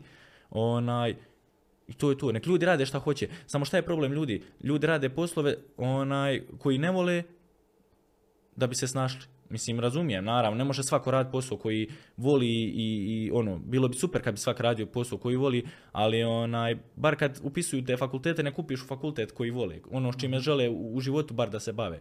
Ono, tako da ono, a ta priča oko fakulteta, ovo ljeto, pogotovo zbog tog Andrej Teta, ne znam, je super s Andrej Tetom i, Jasno, i, jasno. i njegovim stavom i načinom razmišljanja, mislim da se to tek sad počelo pro, ono, propagirati, onaj, što se tiče fakulteta, i da ljudi sad odjednom svi misle da će postati financijski neovisni, da niko neće upisati fakultet ovako onako, daj budimo realni. Kakav je bio svijet da mi nemamo doktora, da mi nemamo odvjetnika, da mi nemamo ljudi koji su iz te struke takvih stvari. Tako je, Mi ne moramo možemo, se, imat- ne možemo tako se svi baviti. Mi, mi moramo imati te ljude. marketing. Zamislite, ne znam, zamislite da je sad 7 milijardi ljudi i svi digitalni marketing. Šta ćemo, kako ćemo ga liječiti preko Facebook reklama? Razumijete? Ne može, moramo, moramo imati znači podjelu u društvu.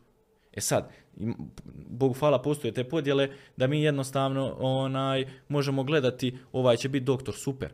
Ima ljudi koji su doktori pa zarađuju super i, i oni se ne umaraju na tom poslu jer je njemu to uživancija. On kad operira čovjeka njemu je to čas posla ovako. Ups. Onaj, čas posla jednostavno njemu to brzo prođe i njemu to nije ono što se kaže ustajanje ujutru muka neka nego radi to ono sa jedva čekanjem. A imaš ljude koji dođu ono, operira čovjeka, ne znam što će li živ čovjek. Da, svi smo različiti i u suštini to je jako dobro što smo svi različiti. Bog hvala si- pa da. Malo prije si rekao da a, si razmišljao o odlasku, mijenjanju neba, kako sam, kako sam pitao, ali si rekao onda potom da voliš Mostar, tako si rekao. Volim Mostar. e, Da li to implicira da bolje da još neko vrijeme budeš ovdje? volim Mostar i, i, i volim to što, što nekako Mostar ima svoju priču, znaš. E, u Mostar se uvijek vratiš, znaš. I, I ljudi koji su god, o- koje god ode od gostiju bio u Mostaru, došao, onaj, kako se zove, rekao je moram se ovdje vratiti. Ima jedan momak koji je bio u podcastu, evo četvrti put dolazi u Mostar za redom. Znači, to ti hoću reći. Ima taj neki, taj neki onaj, e, baš most povezivanja ljudi. O, A ne, mi- to je vrlo zanimljivo. Izvini, reci, Što, reci. te, što sam te prekinuo. Ovaj, ja sam, a, živim u Sarajevu. Evo, o- da ću se malo personalizirat ću na, na pola minute. Samo ti. Da, živim u Sarajevu, ovaj, i, a iz ovog grada sam, kako, kako si i- i spomenuo, ali si rekao kao taj Mostari most koji povezuje ljude. Ti znaš kakva priča kruži i po Bosni i Hercegovini i po regiji, kakav je zapravo Mostar grad, da je Mostar grad razdvajanja, ne nikako povezivanja. Jel čuješ takve priče? čujem. I krivo mi je što čujem, znaš. Mhm. Što ljudi gledaju sebe kroz vjeru, nacionalnost, e, boje oblačenja i ostale stvari, znaš. Znaš Možda ja- nisam ja, znaš, na neki način, e, ja nisam ta osoba koja je, niti, je, niti sam prošao rat, niti sam prošao, znaš, kažem, Bog hvala, Mhm. te neke stvari. Možda nisam dovoljno adekvatan da pričam o takvim stvarima, Pa nisam ali što vidim, ali sve što vidim u društvu, to, da. što vidim u društvu da je to katastrofalno, znaš. Ljudi se mrze. Ljudi se mrze i to je veliki problem. Jeste, I jednostavno kad imaš ljude koji se ne mogu međusobno gledati, kako ti očekuješ da ti grad bude dobar? da. Ne, ne možeš. Ja mislim da je Mostar jako dobar i da je Mostar, evo, opet, opet iznosi mišljenje, mada u principu, ovaj, znaš kako je na televiziji, kada si voditelj ne smiješ Ne, iznosi da, da, da, to svoje meni sto puta ne smiješ da da govori svoje mišljenje. Da, ali ovo je podcast pa kontam Da, ma, može, samo može svašta, da. Ja mislim da je Mostar primjer, ovaj, najbolji primjer multikulturalnosti i, i zajedničkog, taj na zajednički život, ono, kao da žive ljudi sa životinjama, a ne ljudi sa ljudima. Da je to najbolji primjer prije svega u Bosni i Hercegovini, jer mi vrlo često kažemo da su neki drugi gradovi multi, multikulturalni, multinacionalni i tako dalje, a u tim gradovima 90% su pripadnici, ne znam, jedne nacije, 10% ostale.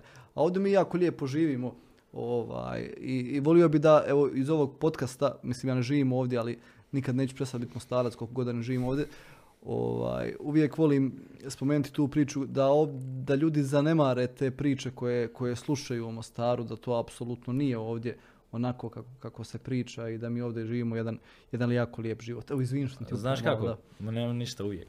Onaj, e, što se tiče Mostara, kažem ti, Mostar je prelijep grad i, i ono, baš, baš grad mostova ono, i povezivanja, ali u neku ruku nekad to zna baš biti ono kon- kontradiktorno. I što se tiče Mostara, Mostarci će ti uvijek pružiti ruku, znaš. Ali imaš stvari koji u svakome gradu gdje će te ono iskritizirati, gdje će ti reći najlošije stvari. I ne, ne uzmam tu uopće, znaš, ono kao, ja volim te ljude oko sebe, Mostarce, to su ono, znaš, gdje ti god dođeš, tebe, tebe će prepoznat. Ti si Mostarac, znaš, po naglasku, po ome, po onome, drugačiji si, ono, imaš, mi imamo taj nekakav specifičan način humora, kad tebe, znaš, mene, na primjer, nekad gosti koji su dolazili iz Beograda ne mogu me razumjeti, ne mogu, ne mogu taj hercegovački, onaj, Teško je to. teško to- je, to- teško je to razumjeti. to i onda ti trebaš sjest njemu obrazložiti kako mi, znaš.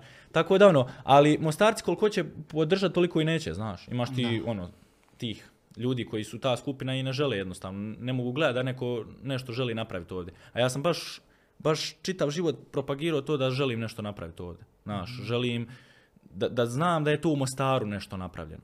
Jer e, Mostar stvarno kroji uspješne ljude.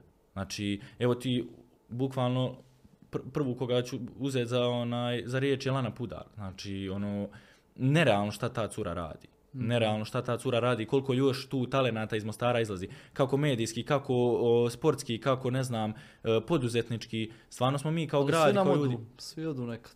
odu. Ne, ne znam, ono, svi odu, ali, ali ostanu, ja mislim, tim nekim svojim srcem tu uvijek Pa, se vežu. to je ne, ja mislim uvijek da, se da, vežu. da, nema neke, da nema uopće druge opcije. Jer, evo, I ljudi brzo zavole Mostar, znaš, ne, ne, opće, naravno, Mostarci ko Mostarci, ali općenito ljudi koji dolaze tu jako zavole brzo Mostar i to je ono, baš specifična stvar. Kao, kao Mostar, sam grad i, i općenito Bosna i Hercegovina nekako ono, znaš, baš jedna ovdje su ljudi pitomi u Mostaru. Ja se uvijek... Možeš kako hoćeš, Da, možeš kako hoćeš. Tako je, Mislim, ne samo da je lijep grad, nego su, ja mislim da se ljudi vraćaju ljudima. Jer pitomi su ljudi, domaći su nekako. Ljudi svi se, svi se osjećaju domaće. Pričali smo, Davide, o, o zanimanju, o tome šta bi volio, ovaj, čim bi volio da se baviš. Kažu da u životu moraš napraviti dva, dva pravo dobra poteza, je da ti od toga ovisi život. Jedan, jedan Uh, potez je taj vezan za odabir zanimanja, a drugi potez je odabir partnera, partnerice. Uh, ka- je, u nekom momentu je to simpatija, u nekom momentu je to djevojka, kasnije to može biti supruga i tako dalje. Kako stojiš s tim? E, to mi je prije bila bolna tema, sad nije iskreno. znaš. Što? To je, to je potplaćeno pitanje. Onaj, šalim se. E, možemo doći do, kasnije do teme, da, da sad ne brkam, da ne odem s teme što se tiče Aha. stavova kluba i toga, ali kad si me već direktno pitao po pitanju... Dobro, to je povezano. Da, povezano. Evo, mogu ovo prvo, pa ćemo ti odmah na, na to odgovoriti. Isto, e, znaš kako, ja sam osoba koja bira, pogotovo zato što sam vagao u horoskopu i Mhm. onda je to ovako, lijevo, desno, ovako, onako, ova, ovo, ova, ono, znaš, i onaj, stvarno sam osoba e, koja bira. Ne, ne volim, znači, ono, praviti pravit te neke e, kardinalne greške po pitanju tih odabira partnera i toga, jer znam da me košta. Koštalo me par puta, ali ono, koštalo me tako da sam naučio lekciju. I sad kad sam ono zreliji, pametniji i, i staloženiji na neki način, gledam da stvarno otvorim ono jedno oko. I Onaj, ovo drugo, jel? Ja, ja, i pola drugog i ono da, da, jednostavno, da jednostavno biram na pravi način. Jer znaš kako, e, ljudi danas gledaju, ljudi danas gledaju sve kroz fizički izgled i materializam. Mhm. E, nećemo se lagati, svak će gledat da, da pored sebe ima lijepu partnericu, lijepog partnera. I Svakome to, je to se, bitno. to se prosto prvo vidi. Tako je, to je Da. pr... zavisi kako kod koga. Da, dobro. zavisi kod kako kod koga i onda ja kažem e, pa ja tebe nikad ono dok ne stavim naočale kao e pa ja te ni ne vidim u full HD-u, znaš. A ja sam te ono kao izabrao, aj pričat ćemo, onaj, razgovarat ćemo o temama i ostalim stvarima. Jer mi stvarno na prvu nekad nije bitan izgled. Ono, lijepo, sve to. E, izgled privlači, karakter osvaja i zadržava, znaš. I ja se time vodim kroz čitav život. Jer ti, džabe je tebi lijepa cura. Džabe je tebi što je ona zgodna, što će se svaki momak okrenuti za njom, ako ona ima dasku u glavi. Razumiješ, ako ti ne možeš sjesti sa tom curom, popričat kako ti je prošao dan, ako ne možeš e, zatražiti neki savjet, ako ne možete imati neke normalne teme, šta, si ti tu Aha, dobio? dakle, znaš? prvo, prvo ti glava, pa dobio onda ukrastu, fizika. teletabisa, ono što bi ja rekao. Znači glava pa fizika, jel? Tako je.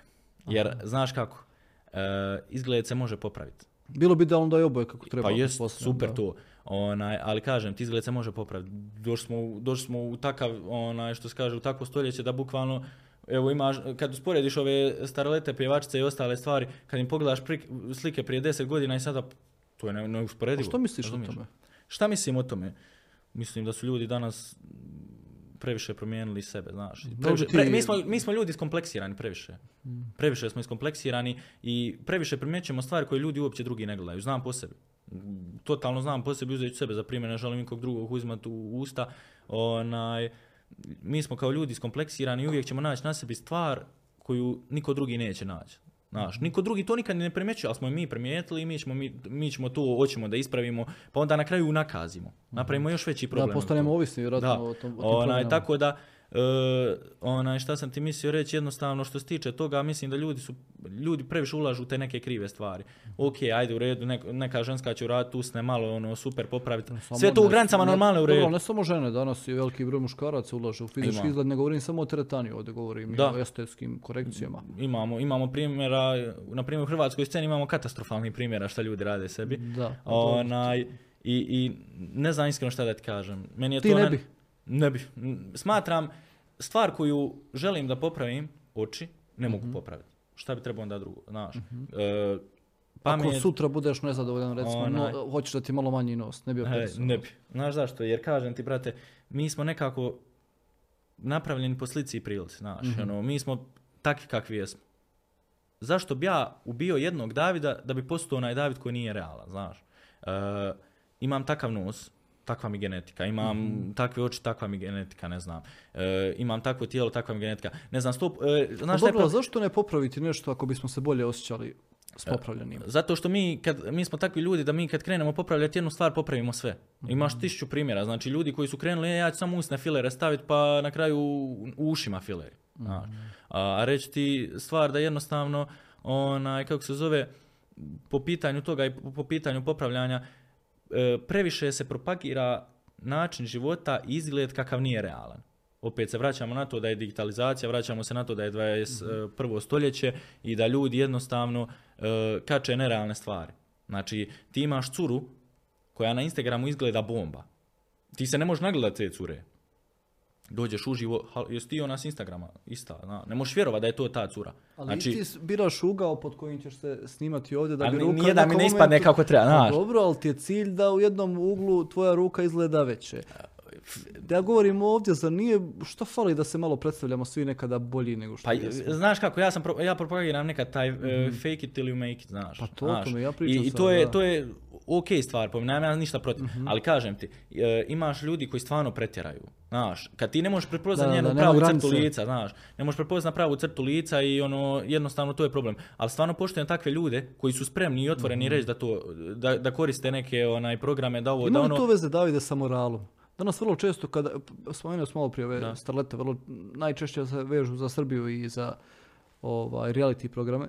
E, I sad, znaš kako ljudi kažu, kao evo ona se uradila sklo, skroz, sva, sva je plastika, nemoralna. da, da. Kakve veze ima to s, s moralom? Zato Pa što, uvijek, dakle, uopće ne daje mišljenje, nego te pitam. zato što su ljudi danas gubili e, značajne riječi moral, znaš, i to je veliki problem. Ljudi gledaju na moral, svako gleda na svaku stvar različito, znaš, a na moral se tek pogotovo kritično gleda. I kako ja mislim, kako, bar ja što vidim u svojoj generaciji, što što sam stariji i stariji vidim da, da, da sve se gore i gore gledamo, znaš. Znači, imaš primjera da curice koje su 2007. 2008. godište, što je nekih koliko, pe- 14 godina, 15 znači godina, 14-15 godina, onaj, polugole izlaze u klubove, izlaze s momcima koji su 5, 6, 7 godina, ima čak i slučajeva koji su po 10 godina stariji i da se sve izokrenulo, znaš. I onda kad si ti osoba koja ne izlazi u klubove, kad ljudi koji subotom svaku večer, ne znam, potroše 200-300 eura na, na boce, a ti si osoba koja sjedne u sobu i radi, ti si drugačiji, ti si e, poremećen, ti si ovakav, ti si onakav, ti se ne znaš zabaviti. Kad si znaš. bio zadnji put u klubu? E, ponosim se s time da sam bio jednom u klubu i to je bilo punih 25 minuta. Nije se svidjelo. E, punih 25 minuta je bilo dok smo napravili krug jer nismo mogli izaći iz e, daleke obale ljeti onaj koja je otvorena. E, tad kad je bio onaj maminjo onaj nismo mogli izaći iz daleke obale jer su nas vukli ajde slika ajde ovo ajde ono. I, i to je to. To je moje iskustvo što se tiče s klubom. Ja sam lik koji se ponosi s time da eto mogu reći da nisam nikako bio ali eto u klubu ne pijem i ne pušim i nažalost problem je toga što se to danas smatra kao, kao nečim wow. To bi trebalo biti normalno. U smislu, kao ono, imamo djecu koja, ne znam, imaju 12-13 godina, oni su već sa pivom u ruci, sa cigarom i to je njihov život, znaš. Oni gledaju, dobiju od, ne znam, bake, dede za rođendan neki novac i oni odmah to utroše u, u pogrešne stvari.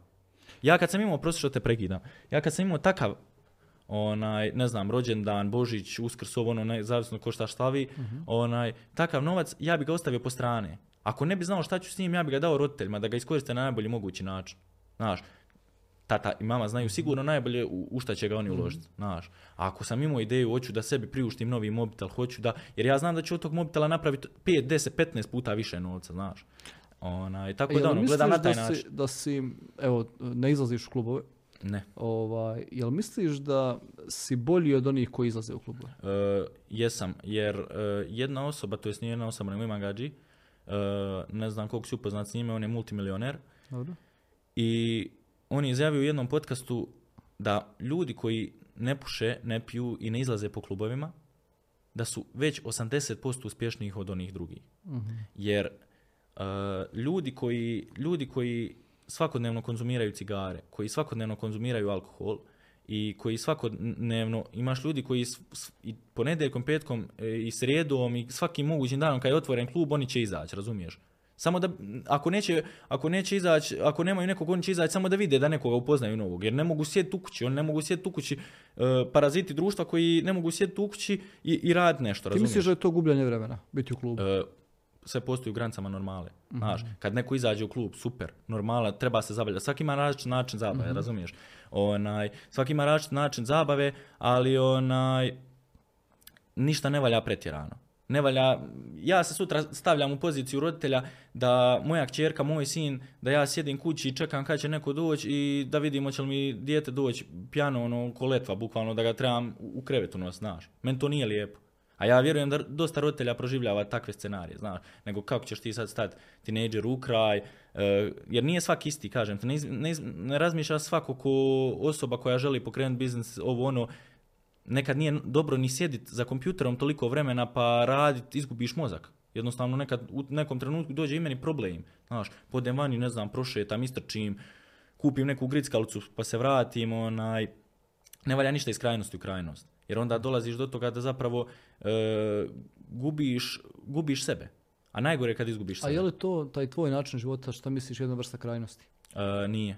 Jer, znaš kako, da ja sad ne idem u školu, da ja sad ne idem u teretanu, da ja sad onaj, ne izađem s prijateljem na kavu, na večeru, na ručak i da 24-7 radim, da se ne tuširam ko što ima ljudi, da se ne tuširaju, da ništa ne izlaze iz sobe, samo im se dodaje hrana da jedu, ja bi tad bio parazit društva. Razumiješ? Znači, n- ja ništa ne radim korisno za društvo tu, ja samo radim korisno za sebe. Onda tu tako. Međutim, ja idem u školu, posle škole odem u teretanu, dođem kući, učim, pa onda uzmem na večer u kasnije sate, onaj, kako se zove, radim. I ja ispunjavam dan, znaš, ja sam Kako vamo, se zabavljaš? kako se zabavljam? E, zabavljam se, Sa 18 godina bi trebalo da ima i neki vid zabave. znaš kako se zabavljam? Zabavljam se u, u, u, procesu, u procesu tog nekog e, ostvarivanja sebe, znaš. Jer shvatio sam da nije uopće zanimljivo kad e, zarađuješ pare. Kad sam dobio prvu svotu novca, sad možda ovo malo zvuči kontradiktorno, ali objašnjati ti. Kad sam dobio malo veću svotu novca u ruke, shvatio sam da nije to toliko bitno i ono nešto što mene zadovoljava, koliko je zapravo meni draže ka- taj Proces. proces. zarađivanja tog novca. Kad ja gledam zaka- zakazan mi je meeting sa tim klijentom u toliko i toliko. Moram se pripremiti za tog klijenta, moram tečno pričat s njim na drugom jeziku, e, mora mi se svaka kockica posložiti da bi ja s tim klijentom, klijentom potpisao ugovor. I to je ono što zapravo čini taj proces da ja sutra odem na poštu i dignem taj novac, znaš. Jer e, shvatio sam da me ne čini toliko davanje meni sretnim koliko me čini davanje drugima. Jer nedavno sam baš sebi za, za 18. rođendan poklonio, onaj, inače sam nekako, baš sam strog prema sebi. Nekad stvarno ono, gledam da sam baš pre, prestrog prema sebi i da neke stvari sebi ne dopuštam, ali eto nedavno sam baš ono, dosta novca uložio u sobu, renovirao sobu, neki taj moj ofis mali u kojem ja zapravo provodim vrijeme onaj, i shvatio sam ok, super, ja sam sve to sebi novo kupio, omogućio, niko mi marke nije drugi dao sve svojim radom, onaj, ali nekako sutradan kad sam izašao, onaj, iako ne volim o tome pričat, sutradan kad sam izašao i kad sam o, onoj starijoj osobi kupio kilo brašna s kojim je ona nahranila svojih pet drugih članova obitelji, ja sam bio sretan, razumiješ? E, jer šta će meni taj novac ako ga ja samo uzimam za sebe? Nije fora, jer nije fora, možeš ti super, otićeš ti na par putovanja sam, bit ćeš, možda će ti treba da se odmoriš ovo ono, ali u jednom trenutku želiš da neko ide s tobom, želiš da podijeliš nekim dobre vijesti, želiš ovo, želiš ono, mi smo ljudi koji smo od socijalna bića, znaš, nama treba neko, nama uvijek treba neko. Im- ima ljudi, znam ja ljudi dosta koji mogu sami, totalno sve sami, ono, znaš, ali u jednom trenutku i njima zafali neko da, da ono, ima bar da riječ progovori s tom osobom.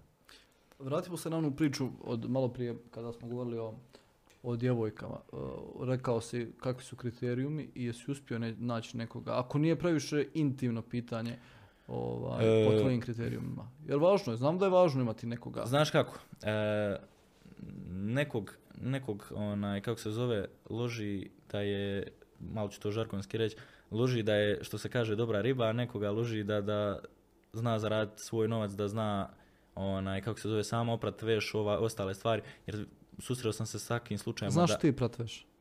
E, ne znam prat veš, ali svaku stvar koju nosim u školu, ostale stvari, onaj, kako se zove, osim ove košulje, e, sam sam peglam, sam radim. Ja nemam nikakav problem da ja uzmem usivač i usisam sobu, da ne Dakle, znam, nema muških i ženskih poslova. Na- Znaš kako, jer, pazi ovo, tu ne dijeliš e, mišljenje sa vidi ovo, vi- znaš, pazi ovu stvar, e, imaš mamu koja ne služi samo za tebe i ne radi samo za tebe, znaš.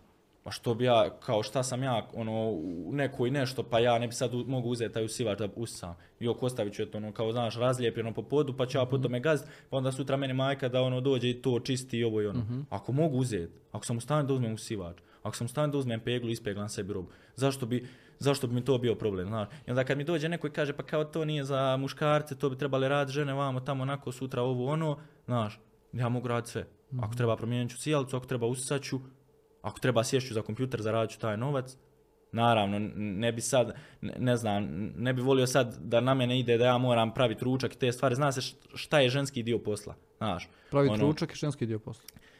Po meni je, znaš kako, onaj, po meni je ženski dio posla, jer ja gledam na to nekako e, sutra dan da, da svojoj obitelj mogu omogućiti sve, znaš. Da ja budem osoba koja e, neće morat brinut može li kupiti ovo svom djetetu, može li njegova žena priuštiti sebi ovo i ostale stvari. Naravno, prije nego što ta žena htjedne sebi to priuštiti, mora imati kriterijume te da ispuni, jer ne želim biti sa svakim, razumiješ? Ne želim sutra da mi neko dođe i kaže, e, pa to je onaj što je bio s onom, znaš.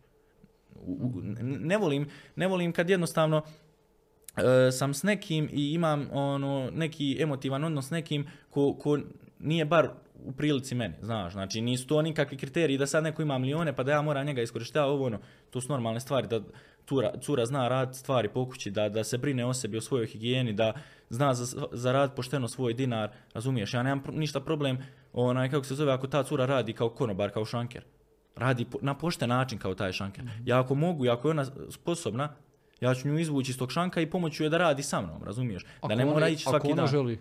Da, ako ona želi, naravno. Jer, i baš to što si rekao, ako ona želi, jer danas imaš dosta ljudi koji, onaj, kako se zove, sile jedni druge. Znaš, dosta stvari se radi na silu i onda to ode ljudi, pogrešno. ljudi neke poslove smatraju manje dobrim ili više dobrim. Da. Biti konobar ili konobarica ne mora biti loše uopće. Ja mislim da... Ako može biti najbolji konobar. Da. Znaš kako, ja sam se od, e, ja nemam, ne- nemam mogućnost da budem konobar, kažem ti. E, kako sam ja zapravo počeo s tim online biznisom je to da ja jednostavno nemam mogućnost da radim poslove koji rade svakidašnji ljudi. Mhm. Znači, ja ne mogu biti konobar. Ja ne mogu biti čovjek koji će na kasi, jer meni treba pola godine dok ću ja prebrojiti one feninge s očima vakim nakim, meni treba e, sto jedno oko da ja, znači onome konobaru koji je super vida, njemu treba toliko koncentracije, pažnje i vida da on primijeti komu je sjeo za šank, komu je platio, komu je ovo, komu je ono. Ja sam se pomirio s time i rekao da je moj jedini način taj online biznis, razumiješ? Online biznis koji kasnije može prerast u, u, u preduzetništvo, da ja napravim nešto svoje uživo, da, da to radi, da to pravi neki cash flow dobar. Onaj, I kad se zapravo pomiriš time, ostaje ti jedna opcija. A kad imaš jednu opciju, moraš zapravo ići samo tim putem. Ne možeš skretat, nemaš vrljanje lijevo, desno i, i, naprijed, nazad. Zanima me ovo kuhanje. Sutra ako budeš sam živio, ko će ti kuhati? Pa morat ću sam sebi. Mm, jer šta ja znam, mislim, volim da znam sve. Volim da, da, da se ne zateknem u situaciji gdje, ne znam, uh, neko će mi reći promijeni ovo, promijeni ono, napravi ovo, napravi ono, ti ne znaš, brate, onu običnu, uh, kako se zove, gotovu juhu, staviti u vrelu vodu i napravi, znaš. I ono, To bi mi bilo glupo, znaš. A sad bi neko odgovorio kao ono, pa zar je to bitno da znam muškarac? Ok, brate, ako nisi u stanju, znaš, kad nema nikoga, napraviti sebi dva jajeta, e, napraviti sebi gotovu juhu, ima tu neki problem, znaš, jer ne može uvijek čitav život neko služiti nekoga. Ja ne smatram da ljudi trebaju služiti jedni druge. Ono, nisi ti, nisi ti tu na zemlji da ti služiš nekome. Ti budi ti, on, ona nek bude ona, ili obrnuto, i gradite taj život, gradite tu vezu, gradite taj brak, šta je već kod, razumiješ, u tome smislu. Mhm. Što misliš o, ovaj, spomenuo sam malo prije uh, Andrew Tate-a, Da. o njegovim stavovima. E, pa on baš ima neke, spe- mislim, on kad se pojavio to je bilo specifična stvar, razumiješ, jer e, sloboda govora nije toliko zastupljena ko što ljudi onaj misle i ono... Ono što uopće znači sloboda govora. Sloboda govora, pa svaki opet kažem, svaki gleda na raš način, ali evo danas živimo u svijetu gdje sloboda govora je ono pod tihom doslovno i on se pojavio tu kao osoba koja je počela pričati stvari za koje ljudi nisu htjeli da pričaju, razumiješ? Za koje ljudi nisu imali hrabrosti. Isto tako ko što ja pričam sad neke stvari za koje neki drugi ljudi nisu htjeli pričati, znaš. Onaj, jer dosta ljudi mene pita kao ono mogu li ja pričati ovo u podcastu, mogu li ono pričati što god želiš. Podcast, ljudi ne shvataju, eh, ali evo doćemo i do toga, ljudi ne shvataju zapravo eh, taj neki pojam podcasta, ono, dođu zapravo i misle da je to kao izrežirano, eh, isječeno sto puta. Sve što se snimi, čak i onaj kašalj, znači sve se to pušta, mi možemo ovdje pit, možemo pričat, može se dogoditi da kihneš, može se dogoditi ovo, može ono, to sve ide, to je podcast. Znaš, i onda se ljudi smiju tamo kasnije Raletu i Petraku i onima sa, sa podcast inkubatora, što su oni, ono, oni ih nazivaju e, seljacima, nisu oni seljaci, nego takav način podcasta. Ne da se vratimo na temu Andreja Tejta, e, i on je počeo propagirati te neke stavove i taj neku način, način slobode govora koji jedna i druga strana nisu htjeli čuti. E, većinom su to ženske percipirale da, da on samo hejtuje ženske i da on samo udara na ženski rod, međutim to nije tako. Ja sam vidio dosta cura koje zapravo podržavaju njegove govore i ono što on priča i da, da se zapravo razumiju s njime. Dok imaš drugu onaj skupinu ljudi koji ono bukvalno su došli do toga momenta da su se udružile te neke feministkinje, tako kako sam pročitao, i zapravo došlo do toga da ga ugase na Instagramu. Onaj, gdje je ono, on totalno breakdown bio. I baš je bila specifična epizoda ovdje u podcastu kad je Leo, odnosno Maminjo, poznati ljudima kao Maminjo, kad je počeo pričati zapravo o, o ženama, da su dizajnirane, da su ovo, da su ono. I ja smatram da žena, ne- on se, ja znam da se on krivo izrazio. Mislim, neću ja njemu pratiti njegove greške, ali onaj, ne smatram da žena treba biti dizajnirana, žena treba biti ono što ona je. Da nema danas žena, ne bi bilo mene, ne bi bilo tebe, ne bi bilo nikoga u ovome studiju. I žene su bića koja nam, koja su nam sve na svijetu, znaš, ono, zamisli sad život bez žena. Ne, nerealno. Onaj, jednostavno, e, ali, ima, ali ima stvarno žena koje blate rod žena, ako me razumiješ šta ti hoću reći. To su te neke, kako da je nazovem, niskomoralne osobe koje ono, svim tim dobrim curama, svim tim dobrim ženama e, kvare taj neki imidž, znaš. Koja je uopće razlika između morala žena i muškaraca? A sad, realno nisam nikad razmišljao o tome, Pa ne, to me ali e, ovaj, znaš kako, koliko sam vidio, žena, ženama, reci, reci. koliko sam shvatio sad iz tvog odgovora, e, ne, us- ne osuđuješ Tateov E, odnos prema ženama. Tate priča realno. Dobro? E sad, ko hoće njega da, da, da razumije, razumije će ga. Kako si ga ti razumio kad je riječ o ženama? E, kako sam ga ja razumio kad je riječ o ženama, ima, ima, stvarno imao neki kiksova, ali imao je stvarno realne Govorim ja stvari. ovo, to je realna Znaš, priča evo ti jedna priča, e, to je jedna stvar koju je on rekao. E, žena, im- ima ženu, imaš muškarca. I sada imaš muškarca koji čitav život radi, bori se, preduzetnik, jer ne, da je sad obični radnik od 9 to 5, ne bi nikad to mogao omogućiti. Bori se, preduzetnik je, e, nada se, želi i hoće i sutra da kupi sebi jahtu. Dobro. Njemu je trebalo ko zna koliko, 20, 30, 40 godina da to kupi. I odmah imaš tu ženu koja je samo došla lijepa i ušla je na tu jahtu. I tu je ta razlika, razumiješ? Postoji razlika između muškaraca i žena. A nema gdje se žena postavlja, koje znaš. rade o, cijeli dan, cijeli život, koje su super preduzetnice i koje mogu sebi Ima. kupiti jahtu. I to je- I dođu muškarci i usele se na tu jahtu na jednu Ima noć. i tih slučajeva. S- e, Po TikToku. Pitam se, znaš šta je suština mog pitanja Da. ovdje? Koja je uopće razlika između žene i muškarca? A I- to ja mislim, znaš kako, e, to, to, to ti je uvijek pitanje, To ti ono- svako će ti različito odgovoriti. Pa evo mene zanima tvoje mišljenje, jer evo, e, slušao sam neke ljude koji su ovdje ovaj, govorili o tome, pitao si ih ti, i ovaj, pa su rekli kao da nikad ne bi bili sa ženom koja je bila sa više kao muškaraca, jer se zna da je to ta žena koja je bila s više muškaraca. Da. A sad ako sam ja bio ili ako si ti bio s više žena, to nije problematično, E to je sad ovo, čak. e, Da razumijem. znaš šta je fora? Ako imaš muškarca koji nije bio s puno žena, odnosno nije bio s nijednom ženom, mislim u tom e, spolnom odnosu, jer je tu bio spomenut spolni odnos, i on, ako nije bio u tom spolnom odnosu, on ima puno pravo da on traži osobu koja nije bila isto u spolnom odnosu. Jer je on u tome procesu poštivo sam sebe. I on želi istu takvu osobu neku. Naravno. Ali osoba koja je prošla dosta stvari, dosta ljudi, da sada traži osobu koja nije, pro- e, nije prošla, to je sad malo naopačena strana društva, znaš. Jer e, zašto bi ja, ako sam, dajem primjer, prošao, ne znam, 300 žena, tražio da, da, da nađem ženu koja nije prošla nijednog muškarca, znaš. Znači, to nije fair. Ali fe- po meni je normalno i logično, ako je momak prošao nula cura, nije spavao ni s jednom curom, onda da i on traži curu koja nije spavala onaj, ni sa jednim momkom, znaš. To je ono, meni sasvim normalno, jer on se čuvao za nekoga, onda traži nekoga da se čuva za njega. Mhm. A dobro, ja ovdje više govorim o muškarcima koji su recimo bili sa XY partnerica Da? i ovaj i oni su ok, rega, sve super, nema nikakvih problema, oni su čisti pred Bogom, pred zakonom, pred ljudima, ali žene koje su imali eh, više partnera, one više nisu čiste, one su pogrešne, one su ovakve, onakve. Nije dobro te vidjeti u društvu s njima. To me zanima konkretno. Zašto se tu pravi razlika između muškaraca? Mada ja ne vidim o, šta znači uopće čuvati se i biti pošten. Ako neko ima potrebu da, za, za nečim, nebitno da li je muškarac ili žena, zašto je on manje dobar ili manje dobra nakon što ostvari tu svoju potrebu. To me zanima. E, znaš šta je fora? Fora je u tome što, fora je u tome što, što je takvo društvo, takvo stanje i, i mi smo takvi da je došlo do toga da imaš danas curice koje sa 15-16 godina nažalost padaju sa momcima koji su 5-6 godina stariji od njih. Mhm. I ona dok dođe do 18-19 godine njoj je to prešlo u naviku. Ona je već prošla sa 5-6 muškaraca. Razumiješ? Meni sad, da ja dođem u, u 18. godinu, poznam curu s 18 godina i da ona meni kaže da je prošla sa 5 muškaraca, meni to nije normalno. A ti si sa 18 prešao sa pet žena, na primjer.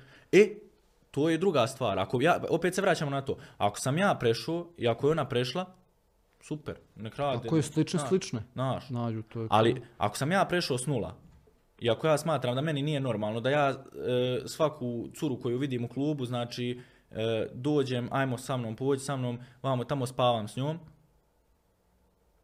znači da ja budem takav, a da, da, da ne znam, druga osoba ono, znači da ja nisam zapravo takav, a da je druga osoba ono što se kaže e, jednostavno e, prošla brda i, i doline, znaš. Ja gledam da to bude ra, ra- ra- ravnomjerno nekako na neki način raspoređeno. Andrew Tate je u jednom momentu izgovorio, sad ću, ovaj, ne mogu se sjetiti tačno ti, vjerojatno ako si ga više pratio, sjećaš se tog dijela, kada je spomenuo da uh, ako muškarac ima potrebu, govorimo ovdje o seksualnoj potrebi, da može da ode s nekom drugom ženom i da se vrati ponovo ženi koja, koju voli i da to nije prevara.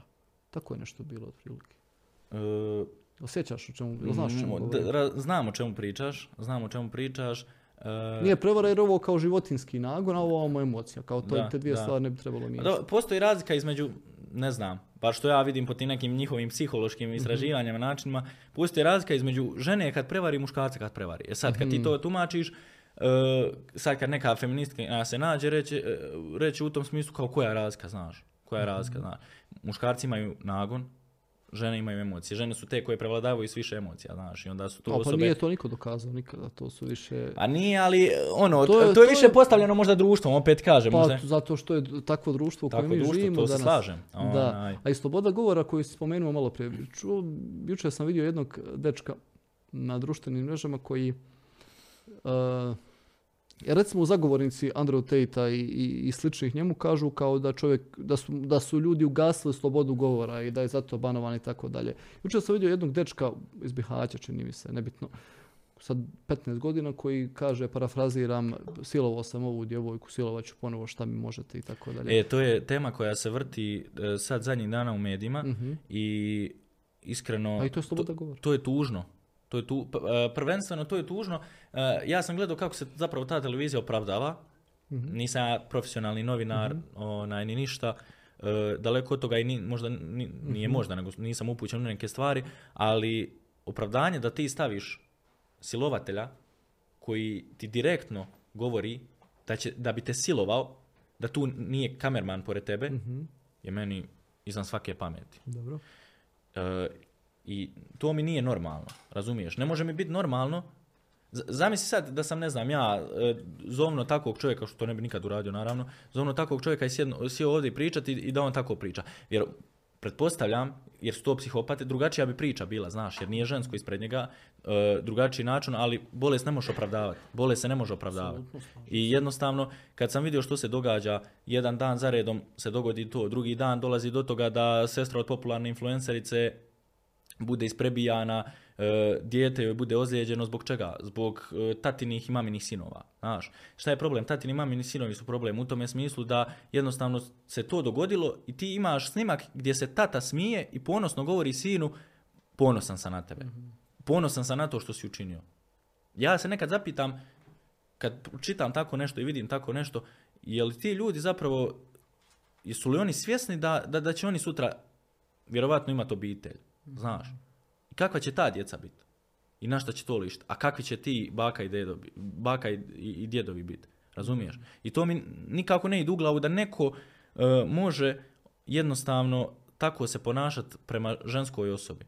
Onda sam poslije toga pročitao da dolazi do ženskog nasilja, da žensk, žena udara muškarca. Znači, bukvalno smo ono otišli totalno kao društvo, cjelina, nacija, Balkan smo otišli nula, znaš. I kad ti vidiš da više se podržaju neki protesti onaj, e, poput LGBT-a, pored toga da se izbore da, da tog psihopat, tako da ga nazovem, da ga vrate u zatvor, to je isto opet tužno. Jako tužna stvar da jednostavno e, država nije u stanju da, da, da vrati psihopatu tamo gdje mu je mjesto. Jer sutra može nečije dijete nastradati. Znaš? I onda kad nastrada dijete, ko što je bilo s onim malčanskim berberinom, jel tako ja mislim, ti si ostavio djetetu traume. Dijete je traumatizirano za čitav život. Ti djetetu ne možeš objasniti da je to psihopata i da je to neko ko, ko, ko nije zaslužio da, da diše ovdje na ovoj zemlji. I to Ma je možda- veliki problem, da, znaš. Možda i da, i da ne dajemo prostor tim Tako je, slažem tako se, iskreno Možda je to za- ignorisati, ignorisati najbolje, a kad sve već spomenuo psihopatu iz iz silovatelja iz Srbije, mislim da je, da je u zatvoru. I, E, to je super. tamo- eto. i tamo nešto treba nešto da. pozitivno u moru negativnih stvari. Tako je, puno, puno, puno toga smo ovaj, ispričali. Nisam te pitao možda osnovno pitanje, jesi li sretan? Jesam li sretan? E, baš neki dan, sad kad sam kod toga, baš neki dan profesorica pita e, iz sociologije, pozdrav za nju, onaj, Pozdrav za profesor E, sociologije. da. pita, pita jeste li vi sretni, znaš. I sad čitav razred, niko ne diže ruke, znaš. Ne dižem ni ja. No, ja gledam prvenstveno sebe, ne dižem ni ja ruku, ne diže niko iz razda. I sad ono, ulazim u priču vamo tamo kao ono, pa što niste sretni? Tužan sam kad vidim da ono, zapravo vi niste sretni, ovo ono, i onaj, sva- vidio sam da ljudi svi gledaju, naravno, sreću na različite načine. I da, da toliko ljudi imaju problema, a toliko nemaju s kime da pričaju. Znaš. E, I onda, ja sam osoba koja stvarno, kad mogu pomoći nekome pomoć, kad ne mogu nekome pomoći, neću mu ni od nemoć, znaš, e, radije ću reći nisam ja za toga i, i to je to.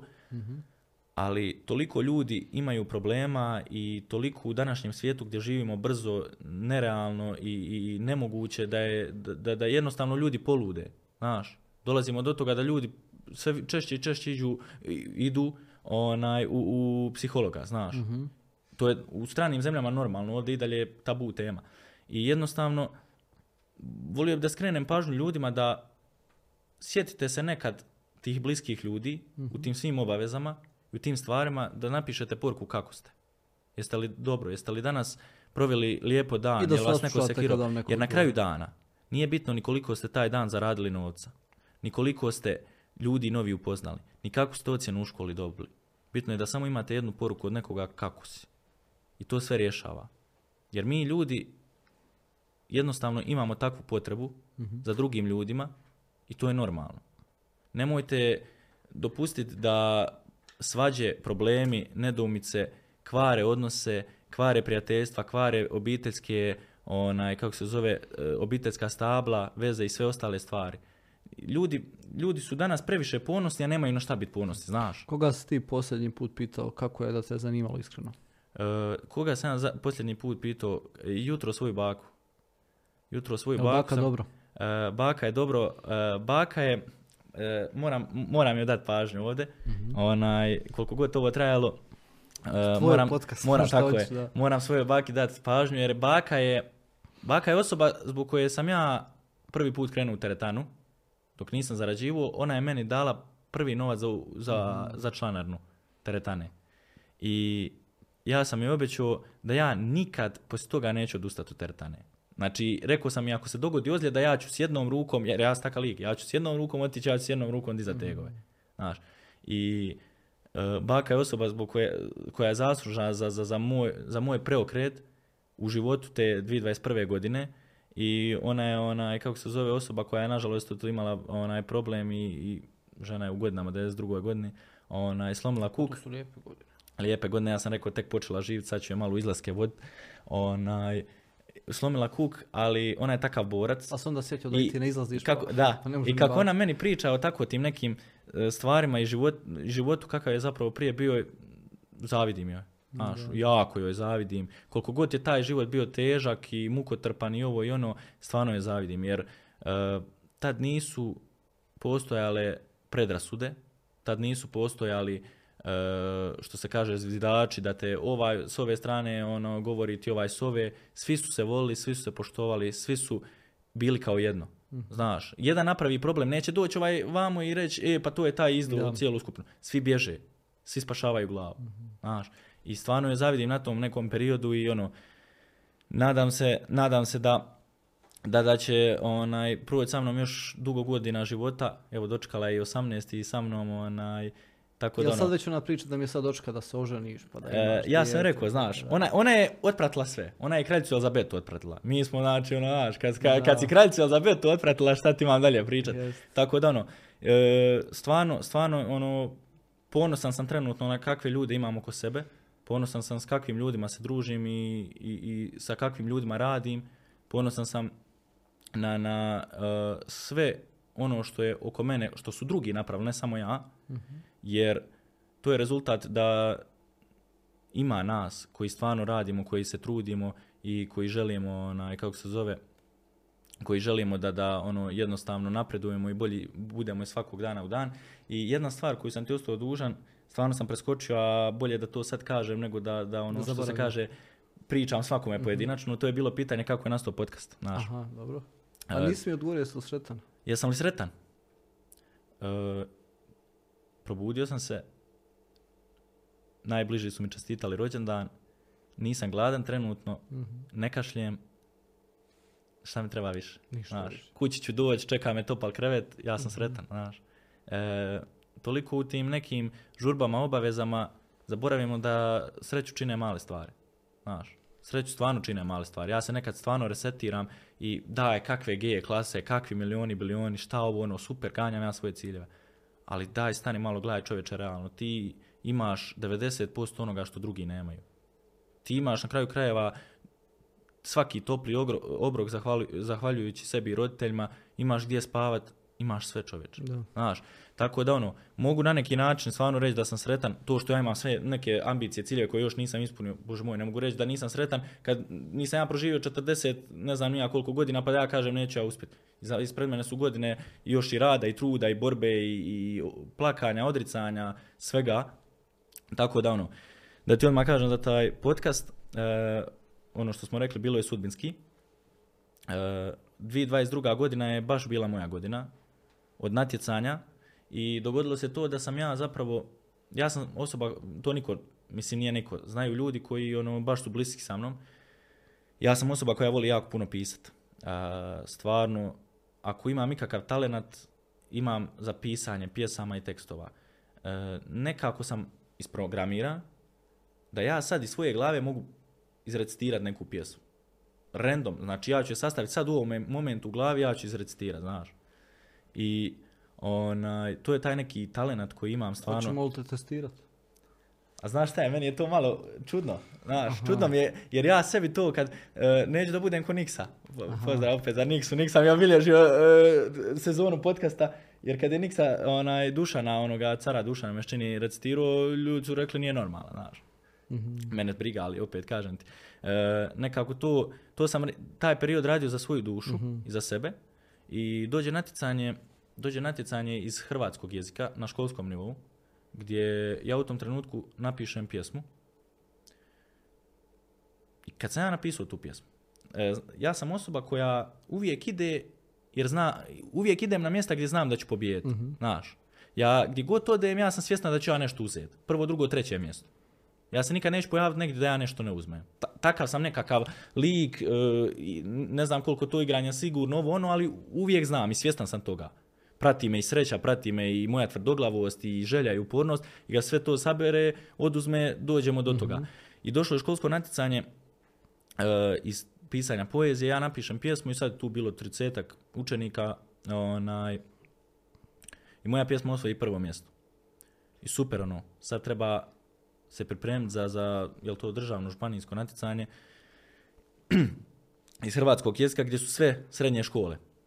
Onaj, ja ono sad prvi put, mi, prošle godine kad sam to pisao, osvojio sam drugo mjesto i ono ne ideš automatski, znaš, ne ideš automatski na to natjecanje, samo prvo mjesto ide. I mjesec dana imamo da se pripremimo, ja tu pjesmu moram učit interpretaciju na pamet. Znači, moram tu pjesmu prenijeti onako kako se ja osjećam. Dolazim tamo, to je bilo u Kosači, dolazim tamo, trema me puca, međutim, opet prednost, sad ćeš vidjeti kakva prednost. Svi oni vide i svi oni moraju gledati oko sebe oči i glave koji ih gledaju u tom trenutku dok recitiraju. A samo sam ja bio osoba koja je stala i nije nikoga mogla vidjeti, niti je vidjela, samo je gledala jednu točku i, znaš, I to je prednost. Meni je to bila prednost. Ja sam se šalio na taj račun, ali to je realno prednost. Oni su se svi ispaničili, razumiješ, gledaj me ovaj, gledaj me onaj, ovako, onako. Ja samo stao, gledam u jednu točku, počeo pričat, završio. Zbunio sam se čak bio, ali sam toliko to nekako dočarao da ljudi nisu ni čak ni skontali. I sad ide proglašenje i sad onaj proglašuje, proglašava ova e, glavna tamo onaj kao mjesta, ide od trećeg mjesta. I sad ide jedno treće mjesto, onaj ne, neću reći ni muška ni ženska osoba, nije bitno. Onaj, meni je bilo bez veze, znaš. I kao govori treće mjesto. Ja sad govorim nema šanse. Ja sam mislio da, da sam ja lošiji od njega. Ja govorim nema šanse. Ako on bio, nema, sad ću ja se nadati drugo i prvo mjesto. Ja već on odustao. Kaže, drugo mjesto, učenik iz ekonomske škole, la la la la la, David Čerkis. Ja ono u šoku, nije mi dobro, a, drugo mjesto, vamo tamo kad smo završili, prilaze ljudi, čestitaju, u životu nisam nikad više čestitki dobio. Kao ti se moraš pod hitno primiti mikrofona, moraš zapravo krenuti s mikrofonom, ja ono, kao 17 mi je godina, četiri, peti mjesec, ono sad će kraj školske godine, gdje ću ja s mikrofonom, gdje dođe do toga zapravo da povezana s priča sa Bljeskom, da dođemo ovdje u studio i glavni odgovorni krivac za zadavkast, Miro, vlasnik Bljeska, kaže, bil ti želio voditi svoj podcast? Ja u tom trenutku stojim i kao ono, razmišljam, da li bi ja volio voditi svoj podcast, kao ono, ispunjenje sna, još u jednu ruku najgora noćna mora, znaš.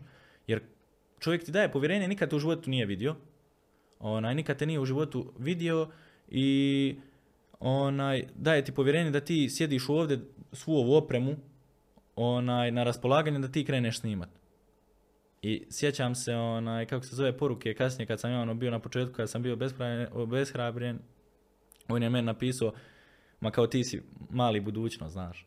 I, i, i to me toliko motiviralo i tako je krenulo epizoda za epizodom.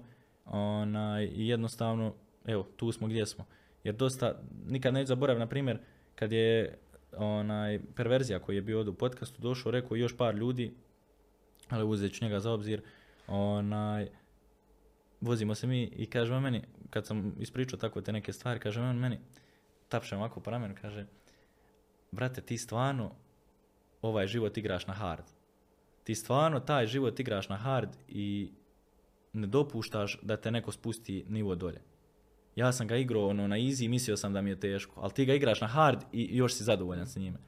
I to mi je ono, znaš, jako velik vjetar u leđa da nastavim dalje i da guram dalje. Onaj, tako da ono, tako je nastao i podcast. Prije toga jedini put kad sam se pojavljivao na Bljesku je bilo zapravo kad je me Bljesak objasnio, objavio. E, imao sam jedno zanimljivo razdoblje života, a to je bilo zapravo a, onaj profesionalno gaming iskustvo, Mhm. e, gdje sam profesionalno igrao Valorant za novac i potpisao ugovor sa e-sport timom. I kada smo završili na par turnira, bilo sam objavljen na hercegovačkim portalima i na balkanskim portalima. I jedna zanimljiva ta vijest da, da sam tu bio prvi u BiH. Kad je Valorant se krenuo razvijati, došao u BiH, postojala je platforma Faceit, Faceit i dan danas postoje dokazi na, na bljesku i slike i sve, da ne misli neko da lažem. Onaj, gdje sam ja bio zapravo prva osoba na Faceitu koja igra sa najvišim ilojem i tim stvarima i mi smo stvarno igrali turnire, rasturali i onda dođe taj period da zapravo ja, meni je to jednostavno sadlo. Znaš, jer sam imao jutra, to je ono što sam ti pričao, Ustaj, ustajem se ujutru, jedva čekam da upalim kompjuter, jer mm, ljudi misle kao taj gaming je stvarno lagan, nije, to je bukvalno ono, meni su tu oči otišle, dosta, dosta toga mi je otišlo tu, a najviše oči, ona, jer ti moraš ono provest uh, vježbat pred kompjuterom, sve ti je vezano za kompjuter, znaš, uh, fast food, gotovo, znači debljaš se, usvinjiš se što kažu i onaj, došao je moment kad mene to više nije činilo sretnim. Ja sam rekao ja ne želim time više da se bavim. Gotovo, taman se raskinuo bio ugovor, bila sezona zimska, ja ne želim time više da se bavim i gotova priča. Ne, ne čini me sretnim. Super, za, tu, za, e, za te godine i za tu igricu sam ja imao stvarno fina primanja, ali me nije činilo sretnim. Džabe mi primanja ako ću ja e, jednostavno to raditi ono, bez, bez ikakve motivacije. I, I tu sam zapravo time i prestao, obilježio sam sebi život s tom karijerom, ali ono, ništa sad pretjerano puno, nekih godinu i pol, dva na dvije, tako je bilo nešto. Život je, život je tek počeo, ovaj, Tako je. Baš mi je bilo ugodno. razgovarati. Mislim da smo baš dugo I meni. pričali. Imali smo Ovaj, ti nekih poteškoća na početku, Ma, znaš. veze, pa Tako da ono, ona, iskoristili smo na najbolji mogući način. a, ja sam zapamtio ovo drugo mjesto u poeziju. Ovaj, jel se sjećaš te pjesme? E, Ako mi, ne vjerujem ako kažeš ne sjećaš. Mislim, svoje ne sjećam se, Ničega. mm, e, samo malo.